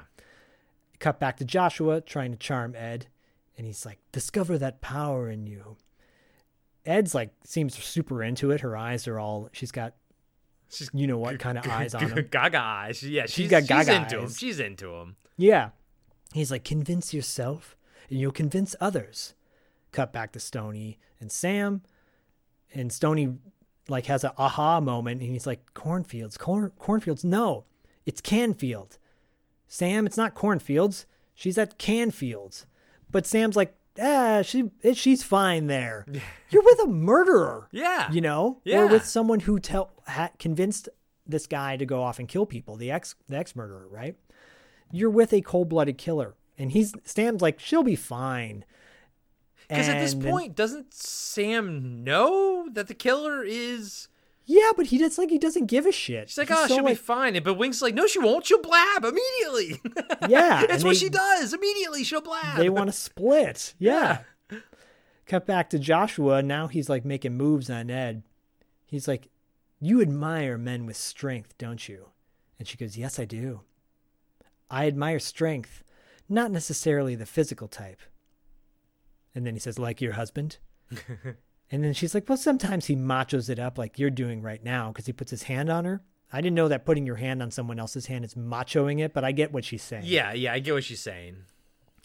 And she goes, But this morning he had this wild hunch and he took off without me. Like I was some idiot child that couldn't play in the adult world. And he goes, Joshua goes, You certainly aren't. You're wonderful, Eddie. And they cheers drinks. I'm like, Oh, Jesus Christ. This is like, once again, their pants so bad. Stony and Sam show up at Joshua's uh, on the side of the road and they sneak into like side gate, right? And there's a security guard at the side gate, and Stony beats the shit, the shit out of him. like beats the living shit. It goes on for it's like a you know, normally you like hit a guy, move on. Yeah. This and that's like what, two seconds? This is like a 10 second scene where it's like goosh, goosh, goosh. and and it starts with with the guy's about to take a drag from his cigarette and it's almost like i don't know if this was blocked properly but as an ex-smoker i know that it, the actor the stuntman who's about to get pummeled on uh, if he actually did like suck in some smoke right there that would have sucked you know about to do that. But this is also the moment where i did notice uh, uh wings stomp quote unquote stomp you know him but it was totally the ground you know and everything Yeah, it's really But funny. it- but if you take us if you take away the the William like we said earlier the William Shatner style of fighting and you actually boil down what this is this poor guard gets his ass kicked by fucking wings by Stony I mean Stony fucking stomps his ass Stomps his ass. and then takes his gun and if anybody's seen uh, Peacemaker and with John Cena, and there's a scene in Peacemaker, it's not much of a spoil, where like they they're infiltrating this house. And they're like, you know, don't hurt the security guard. They're innocent, you know. And I think about the security guards in this. I'm like, these guys don't know what they're up to. Maybe they, maybe they know who they're covering up for. Maybe they don't. But they didn't deserve to get stomped like that. he didn't deserve to get stomped Because he like fu- almost practically like curb stomps his head into the yeah ground yeah I know it's pretty brutal brutal. So cut back to Joshua making moves on Ed. He's like, everybody lies. Women lie when they put on makeup. I'm like, that's that's, that's a stretch. Th- this movie's very chauvinist when it comes Yeah, to the, totally. the dialogue But I agree with this. He goes, churches lie when they offer salvation. And then he gets really kind of intense. He goes, prisons lie when they promise rehabilitation. I'm like, oh, you're a poet and didn't know it. And Ed goes, well, that's a strange thing to say. And she goes, have you ever been in prison? And Joshua says, we're all in prison, Eddie. That's why my seminars are so successful. Suddenly they hear a crashing sound. and Joshua goes to investigate, and it's Sam who they're they're like in the room where um, Joshua does his seminars, and there's a bunch of stacked chairs. He knocks over the stacked chairs on the ground. Oops, sorry, sorry, Stony. oh Sam Security guards come into the room. They rush the room. This guy Marty, and uh, and Joshua comes in, follow with Ed. I love how you tracked uh, the Marty because me too. I I track Marty and I also track the amount of bullets that uh, he plugs into Marty in a few minutes. I know. So so Marty's got a gun on Stony and Sam. When Joshua comes in, he's like, you know, tells Marty to lower his gun. uh, he says, "Mr. Cooper, why didn't you ring the night bell?" I feel like it's like a Jerry Dandridge moment. Yeah, he's like, trying to be yeah. All, and Joshua introduces himself to Sam, and Sam introduces himself back, and then he says to Stoney, "He's like, was it necessary for you guys for you both to break in here, or or was Eddie in danger?" And Ed walk, and, and this is when Ed walks in. She's totally pissed. She's like, "Stoney, what are you doing here?" Joshua says, "She's doing her job, and you're acting like a fool, Ed." He's act. Eddie says he's not acting. Oh yeah, Oh, yeah, Ed, burn! sick burn. And she goes, "What are you two doing here?" And Stoney's like, you know, wants to get Ed over to him because he knows that Joshua is a psycho. And he's acting very kind of like nonchalant about it, like, you know, hey, can I talk to my wife for a second? It's in private, you know. He says, Ed, will you come over to me? He goes, talk to me before I break your arm off. I know. So, wow. Yeah, yeah. That that line. She goes excuse me to joshua and she walks over to him and he whispers to her. He's like i want you i want to get you out of the house and and i want you to act like everything is fine. And she's still pissed and she's like no i'm not going to. And she walks back over to joshua and she's like what are you doing? You- you're supposed to be in soledad prison until tomorrow. And at that moment, you see Joshua's face, his eyes get big, and Stoney pulls out his 45 and points it at Joshua. And this is when Joshua has the aha moment that he knows. Yeah. Marty has his gun on Stoney. and Marty. Ed look Ed looks unfazed. She's like just looks annoyed, like, what the fuck is going on? And then Stony calls Joshua Mr. Fulton. And Joshua says, I'm gonna need your gun. You're this is breaking and entering. And then another guard comes in and it has a gun on Sam. Ed again doesn't know what's going on. She's like, "What's going on here?" She's acting like totally I- idiotic. To Stoney's, you know, credit, he knew what that was going to happen. I Yeah, guess, of course. And uh, she goes to Sam, and she's like, "What's going on?"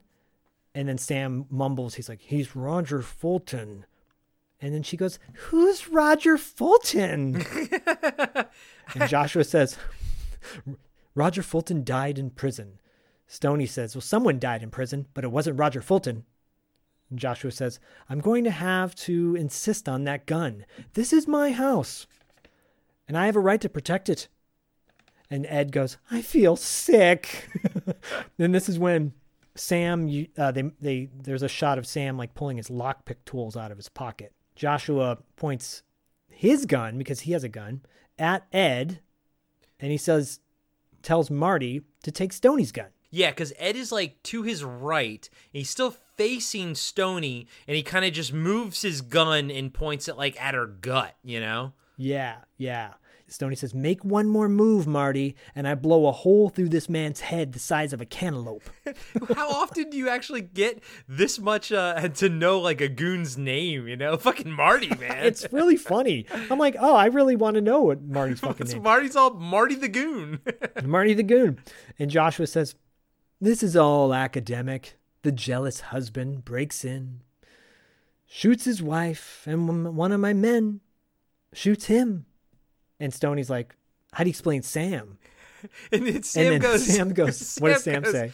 And Sam goes home and sleeps in his bed or something like Yeah, that. Sam goes home and gets to gets to go to bed. That's what. I love it. I love how Sam's like, I'm out of this equation, guys. And then, of course, uh, uh, fucking Fulton's like, no, Sam's an acquaintance. Or, uh, sorry. And then Fulton's like, Sam's an accomplice. And he, then Yeah. Wings is like, oh, you're so slick. You're so slick, Fulton. You're so good. And then guns are all still drawn, and that's when Sam elbows the guard next to him. Uh, quickly takes his like uh, quickly takes his lockpick tools and shoves them in a nearby outlet, which makes the power go out. And I'm like, I'm su- surprised he didn't electrocute himself. There must have been rubber at the end of those tips. Well, there was because it was like a tool. It wasn't just like a bent, you know, like paperclip or something. It was actually Yeah. a tool. And this is when fucking Wings like pushes Marty and plugs him twice. So he shoots. Uh, first, Wing shoots the the guard that was on Sam, kills him with one shot. Then he pushes Marty out of the way and plugs him in the belly two times. And the squibs are so violent that the blood just sprays out. This movie is about to get exploitative in a good way. Yeah, and but Marty gets two two shots in him. He's dead before he hits the ground. Yes. Joshua now grabs Ed, who's now her, her his hostage. Yeah. And he yells he yells at Stony. He goes, "You had no right resurrecting Roger Fulton. I put too much hard work into killing him off." And he just takes off. There's a wail later on. There's a wail of uh, a moment where Joshua like wails, and it's like, like a maniacal wail. It's so hilarious. Anyways, so Sam's like, "Do you want me to call the cops?" To Stony, and Stony's like, "No, I want this scumbag for myself." And so Joshua heads upstairs with Ed to his office. Stony follows him. Uh, Stoney's like in the hallway about to enter, but Joshua's in there with, with Ed and a gun to her. And Joshua says, It's exciting to kill, isn't it? Especially a little bit at a time. How many have you killed, Stony? Ten? Twenty? More than the ex murderer? How will you feel when you kill your own wife? And he shoots Stony in the leg. Oh, and he doesn't shoot him in the leg. He shoots shoots him like in the upper the thigh. thigh. hip area. And I was like, Yeah. "Ooh, that's that's got to be painful. That's your joint and everything." Yeah, st- uh, like the femur bone. Yeah, Probably yeah. could have severed the femur. Uh, so, you know, Stoney's shouting in pain now. And he rushes Stoney with Ed and he's like, I'm a very good shot. Don't think I didn't hit my aim before. And he goes out and like he goes out the back door of his office down the stairs and Stony like hobbles after them down these stairs, kind of falling along the way, running after them. They're running all over the property of his house and they're now in like a I don't know, like a like a guest house area Yes. with like this archway. Yeah. It's a darkened archway. so wings like comes on the archway and you can tell that that um fulton pushes ed so she kind of falls like sort of through the the the, the archway and wings and, and stony is so quick on the draw that he fires but he kind of like pulls it a little bit to the left and hits the the frame but if Yeah. you look at it like he would have killed her if that frame wasn't there because half of her head was behind the frame and essentially where the bullet hit was square between her eyes but the frame the door frame blocked it. Uh, that was intense. I was not expecting that close call. It it's a great scene. It's a great moment because Joshua says right after that, he's like, "Quick reaction." yeah. I like a good adversary because he was intending for Stony to kill Ed. Yeah in that moment. yeah is this when he says- this is when he calls for his goon to jump him yeah. Yeah, he goes, It's not going to make me feel happy to see Eddie die, though. Such a waste of a classic woman. Stoney starts getting closer to them with his gun drawn. And then Stoney goes, Either way you look at it, you're dead meat. And Joshua comes back. He goes, Please, Stoney, no police idioms. They make you sound unintelligent. And he has his gun on Ed. And that's when he shouts now, and that's when the guard jumps out of nowhere and wrestles with Stony. And Stony shoots the guard in the belly. Another big squib goes off, just blood everywhere. And then Joshua yells, Good shot! What a useless fucking guard by the way Useless guard, but it's a funny moment because Joshua's like getting more excited as this evening Yeah. is going on. And he's getting more maniacal too. He's like, Good shot! And he starts to walk over to Stony because Stoney's now laying down on the ground after shooting this guy in the belly. His leg's been shot. He's probably been beat to shit all night. And he gets up and uh, Stoney's face, Joshua does, and he says, We could pull on this all night, Stony. We could pull on this. Yeah, That's I what the- guess- that's yeah. what it said. Yeah. And he goes, It's very private here. And then he shoots at Stoney's head, right by his head. It's a great shot. And you like see Stoney's reaction, like he's wincing. yeah And then he goes, Think of how little there'll be left of you and what I'll be doing to your wife when you're dead. I mean, he's full on maniac at this point. now he's maniac and he shoots at the other side of Stony again. But then he takes Ed and he runs back up the stairs back into his office again. Yeah, a little bit of a back and forth going on. Yeah, it's like they're just running in the back in the same places. And Stony stumbles back up and he starts to follow them.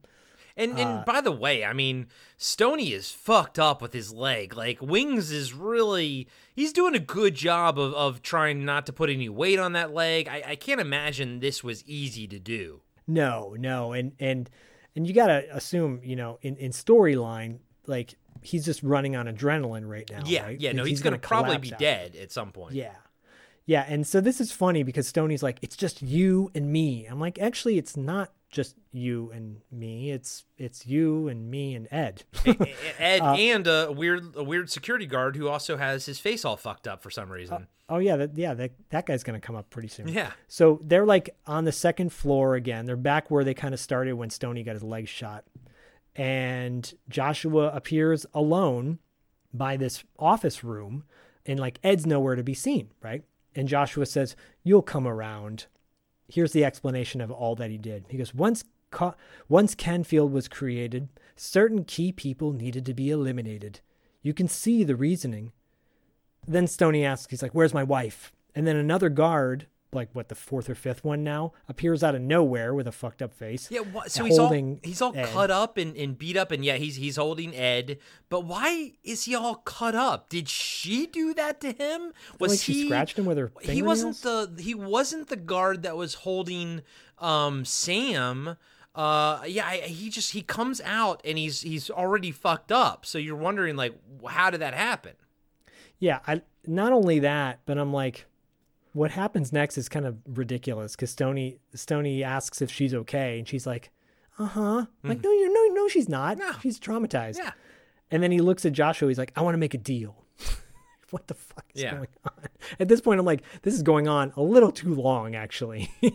and so Joshua says, you know, oh, we both understand violence is a means to an end. And then Stony is okay. Stony's on one end of this long hallway with an uh, with a railing kind of uh, that that To leads to the Yeah. ground floor. And the ra- railing's on his left. Yeah, and and Joshua, Ed, and this guard are on the other side.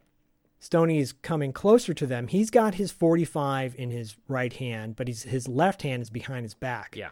Behind his back is a little 22. Yeah. Right. So Joshua asks for the gun.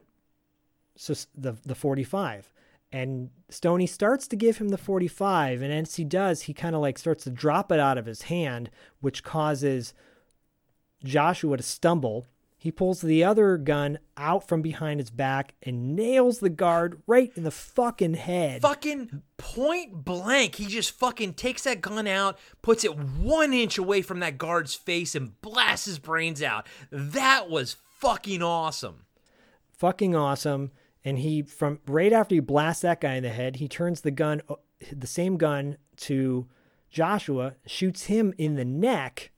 So there's blood spraying out of Joshua's neck at this point. Ed picks up the 45. Joshua and Stony are wrestling and fighting each other, and they fall over the railing wall onto the first floor.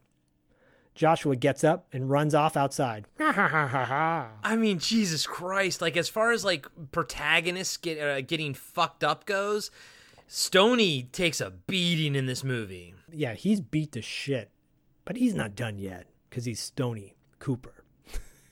so Ed runs down to check on Stony, gives him his gun. He's now reloading the gun. I love, as you do too, seeing reloads in a gun in a movie.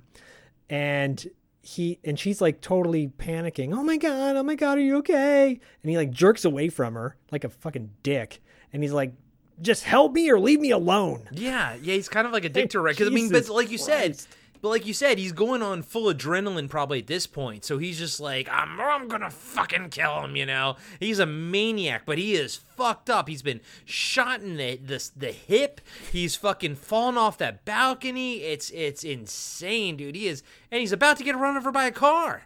Yeah, so so while this is going on, Joshua is on his way to go get a car to to to escape finally. And he gets in a pink Mercedes. It's a pink Mercedes, Yeah, by the way. It's like a light pink Mercedes. It's like it's like salmon. It's like salmon colored. Yeah. I mean, regardless, it's a shitty color. Yeah, it's yeah, it's not pretty. so, so so Stony follows after with Ed, and he runs out to to to confront Joshua, but Joshua hits Stony with the car. he he hits him and like knocks him back into the wall, and I swear to fucking god that was wings. Yeah, it really looked like it. Yeah. And so that's when Joshua starts to drive off and he's like cackling while he's driving off. Stony miraculously is able to get up with his 45 and starts blasting away at Joshua's car and shoots the trunk of the car, which causes it to blow up. To explode. Yeah. The car flips and explodes on the lawn of the Canfield Institute.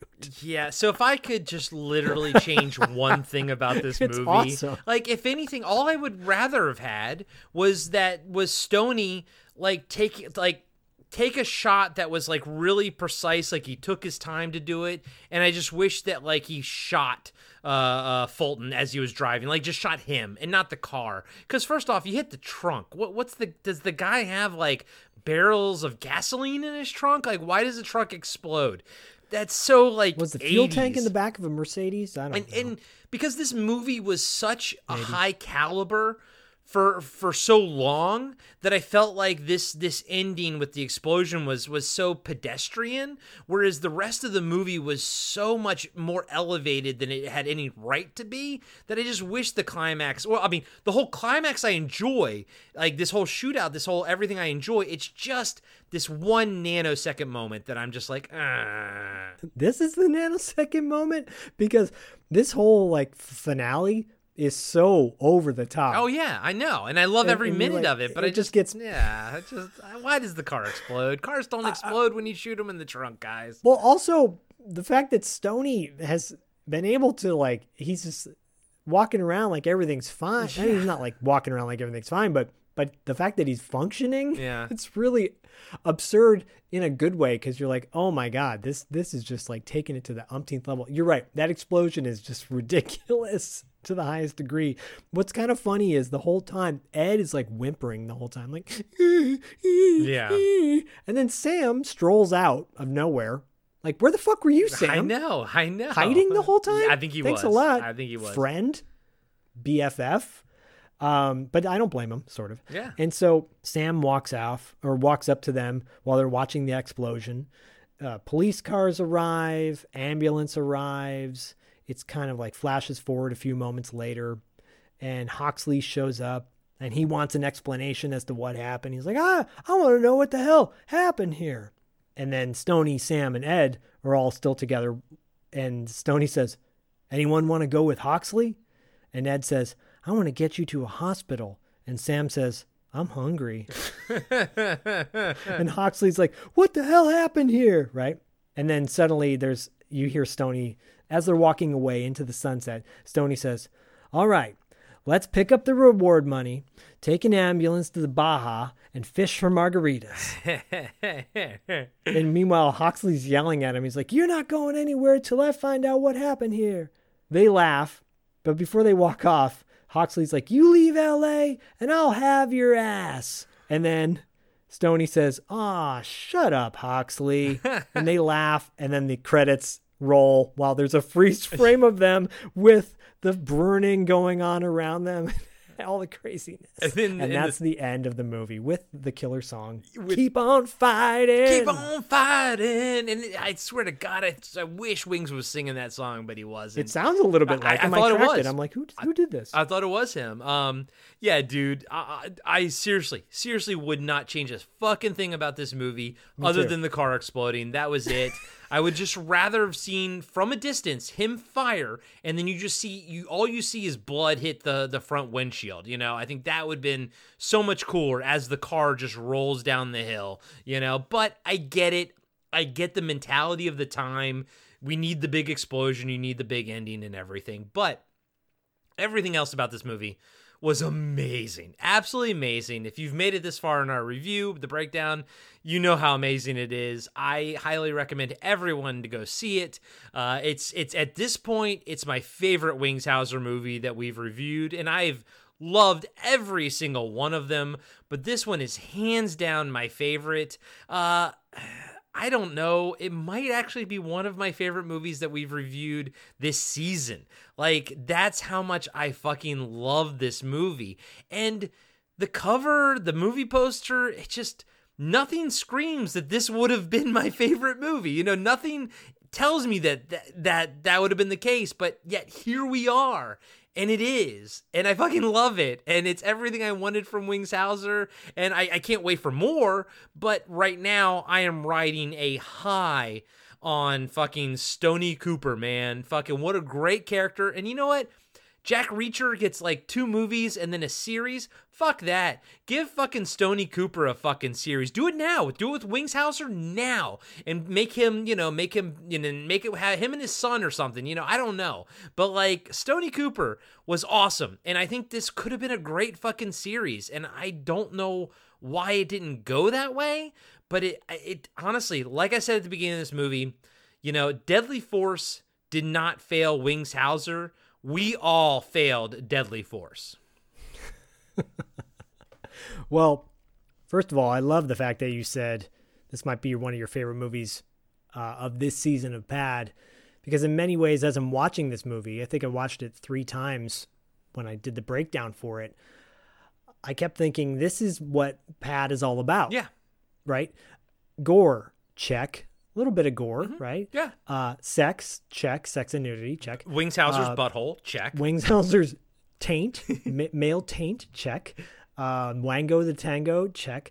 Now, great dialogue, juicy characters, ridiculous moments. It's everything that we love on Pad. So I might tend to agree with you. It's definitely one of our what. It's definitely one of our most uh, Pad type movies that we've done. You know, this is a this is a perfect this is a perfect definition of when people say what is a cult movie. Yeah. This is a cult movie in the sense that it has so many tangible moments where you're just you like most people would just, would just write it off but it's got such a select niche audience that would give it a chance a highbrow audience as far as i'm concerned uh, that appreciates something different and this is what it is this is exactly what it is it's like you know, most kind of mainstream people will be like, ah, oh, that movie's cheesy, bullshit, stupid poster, uh, whatever. It's got that guy that I don't like. No, our audience is like, no, this is this is why I listen to the show.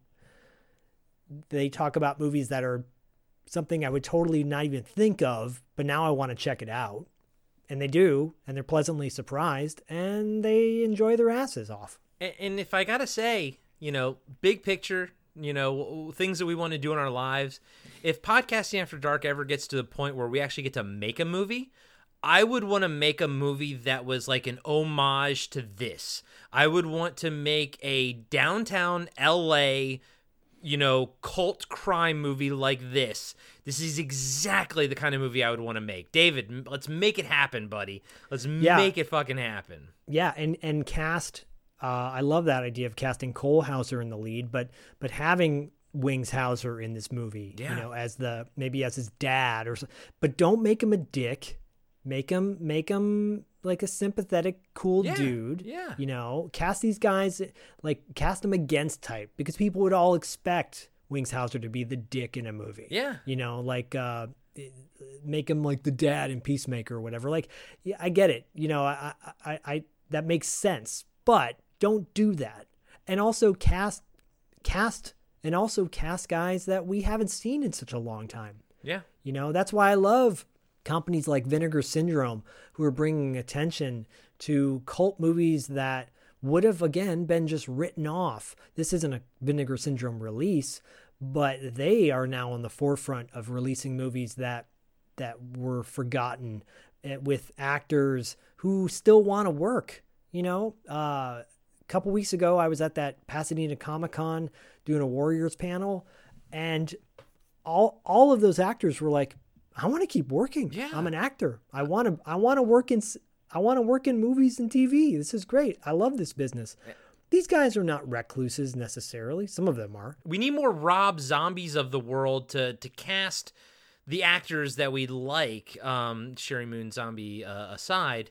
Um, but you know what I mean because he's he's the only guy that'll fucking him and Tarantino are the only two dudes that will like actually cast like the old school Hollywood dudes that we all love.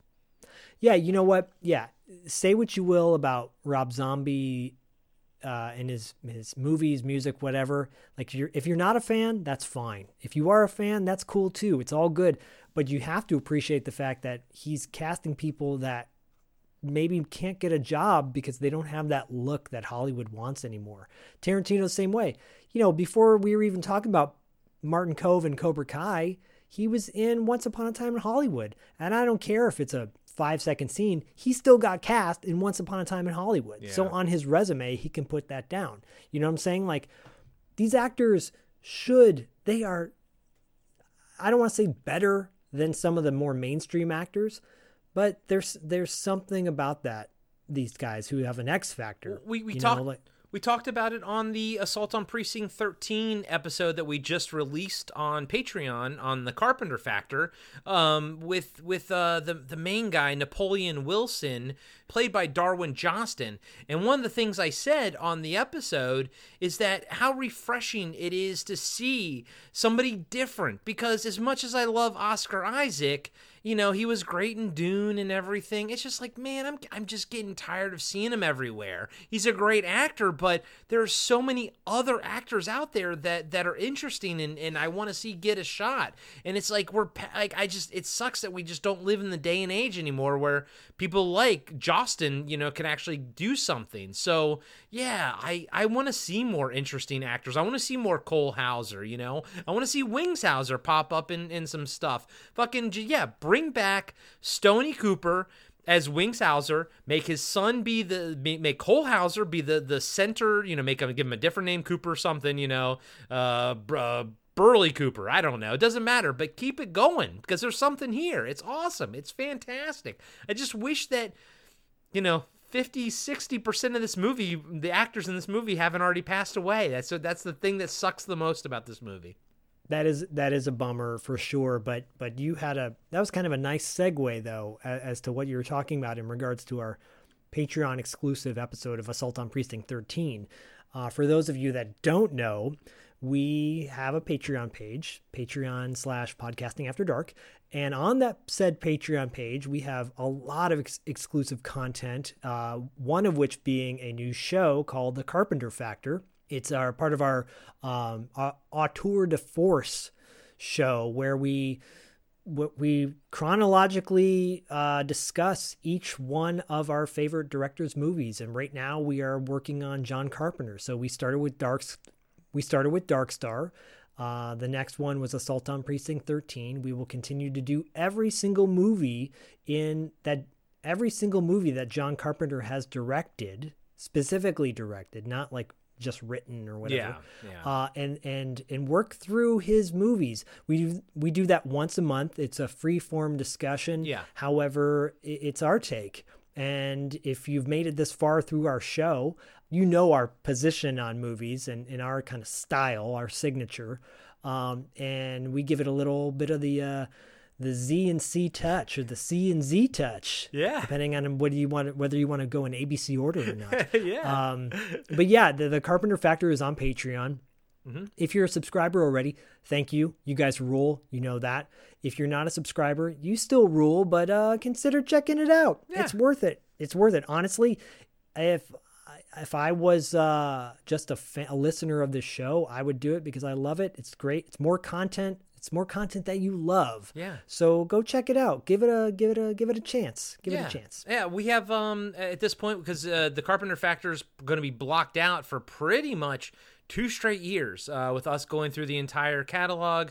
Um, it'll end at the end of next year, and if we if we just put a wrap up show on there, it'll pretty much be in December of 2023, and then we'll move on to our next director. Could be uh, Don Coscarelli uh, could be you know somebody we don't know yet, but or could be Tarantino. I don't know, but we'll figure it Michael out. Mann. But but but we're gonna we want to essentially walk through our favorite auteurs' filmography from beginning to end. And this was something that Zach and I actually started about six years ago when we actually did Carpenter's walkthrough. We we we didn't. Uh, we only made it to I think Prince of Darkness, but we started at uh, Assault on Precinct 13. We didn't do the the made for TV movies then, but that was something that Zach and I did and we loved. But we're gonna do it all with Carpenter. We're gonna do his two made for TV movies. Uh, we're gonna do the Showtime movie with the the body bags or whatever. But we're gonna do it all. We're gonna do every single one of it, and we're gonna end with The Ward, which is his last you know film on on uh, IMDb. So Yeah. check it out. yeah we will we will we will do it all uh and for those of you that that are wondering or or you know we still do interviews after dark Yeah. uh it's just not a part of the it, this is like the the the switcheroo we did you know we Yeah. switched it over to this and we will still continue to have interviews on the show that will be exclusive to you initially and then eventually be on the free feed Got to the free uh, feed, the, the free feed will now start getting some of those great interviews that we've done uh, throughout the past few years and then we'll continue to do more interviews. It's just you know this is this is in place of and just a different show and it's awesome and uh it, it but it's all good stuff That's ultimately. But po- And- podcast after dark is evolving and growing and Yes. and we we're doing it because of the support from you all we can only evolve and grow because of the support from from our fans patreon you know uh, even the free listeners just hey you know what leave us a five star review on Spotify or Apple Podcasts. That's great. Tell your friends about us. You know that that helps too. So we understand times are tough. You know, there's a lot of free ways to help us out, and we know that you guys are helping us out because we're growing. And we also know that you're helping out all of our friends too, uh, like two dollar late fee. We know there's a lot of overlap with our listeners and our fans uh, with two dollar late fee and everything. So Zach, what uh, what do you guys have going on this month? Uh, or not this month. We're about done. What, what do you guys have going on in March on two dollar Oh. late fee? March as if you know two dollar late fee already, you know that March is huge for us. It's our martial arts madness month, where we fill the entire month with martial art themed episodes. So instead of releasing one one episode every two weeks, we're releasing one every week in the month of March. We've got an upcoming episode with a director Derek Wayne Johnson. Uh, he's the director of a movie called uh, King of the Underdogs. It's a documentary about John G. Avildsen. If you don't know who that is, he's the director of Rocky and Karate Kid, for one. so, uh, really great discussion about our top five Karate Kid moments uh, throughout the legacy of Karate Kid, the trilogy.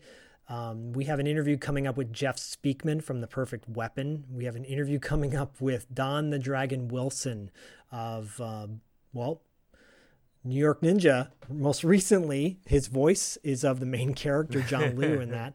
Um, anyways, a legendary martial artist and, uh, you know, icon of straight to video cinema. Anyways, more and more and more stuff coming up on $2 late fee. And it's what I love about Pad and two dollar is they're my babies, they're my, my boys, my loves, my wives, the all that good stuff, and uh, just more and more great content for you guys. And if you like my voice, you like Corey's voice, you like Dustin's voice over at two dollar. I love Dustin. you like you like Adam over at Cartwright. You like all the guys in the BFOP network. Yeah. Uh, you know, thank you for supporting us. Check out the other shows that we have on the network because they're all quality. They're all good stuff. Talking back, uh, action, action. Blast from Just- our past, throwback trivia, takedown. It's it's all good. All shit, good stuff. man. I'm Yeah. I'm ha- I'm so proud to, that we're on this network with everybody, and and I love two dollar late fee. I love Dustin. I can't wait for our next crossover. That'll be happening again th- this year. Uh, where it's going to be a yearly thing, and uh, yeah, dude, it's this is so much fun, man. I love that we get a chance to just dive into movies like this, you know, and you and you know I get to listen to you guys dive into movies like American Flyers and stuff like that. It's Well, that was a fun episode. yeah, it's a lot of fun and, and everything, and the interviews that we've done. So thank you all so much for for supporting us, and thank you all so much for supporting our friends, and thank you all so much for you know supporting David and, and buying his books and all that kind of stuff, and and supporting Two Dollar Late Patreon. We know we also have some, you know, multiple crossovers there too. So, you know, you guys are putting your money where your mouth is and you're supporting us and we love you. And I mean, that's it. We love you. Thank you so, so much. Seriously, thank you so much. And as always, and take Wings Hauser and put him on a pedestal so, so high. And we'll catch you on the dark side too.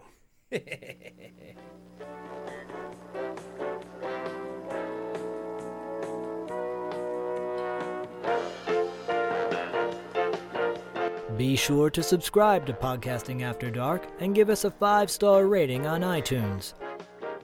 Support Podcasting After Dark on Patreon. Follow us on Instagram and Facebook at Podcasting After Dark. And visit us next time for another installment of Podcasting After Dark with Corey Stevenson and Zach Schaefer.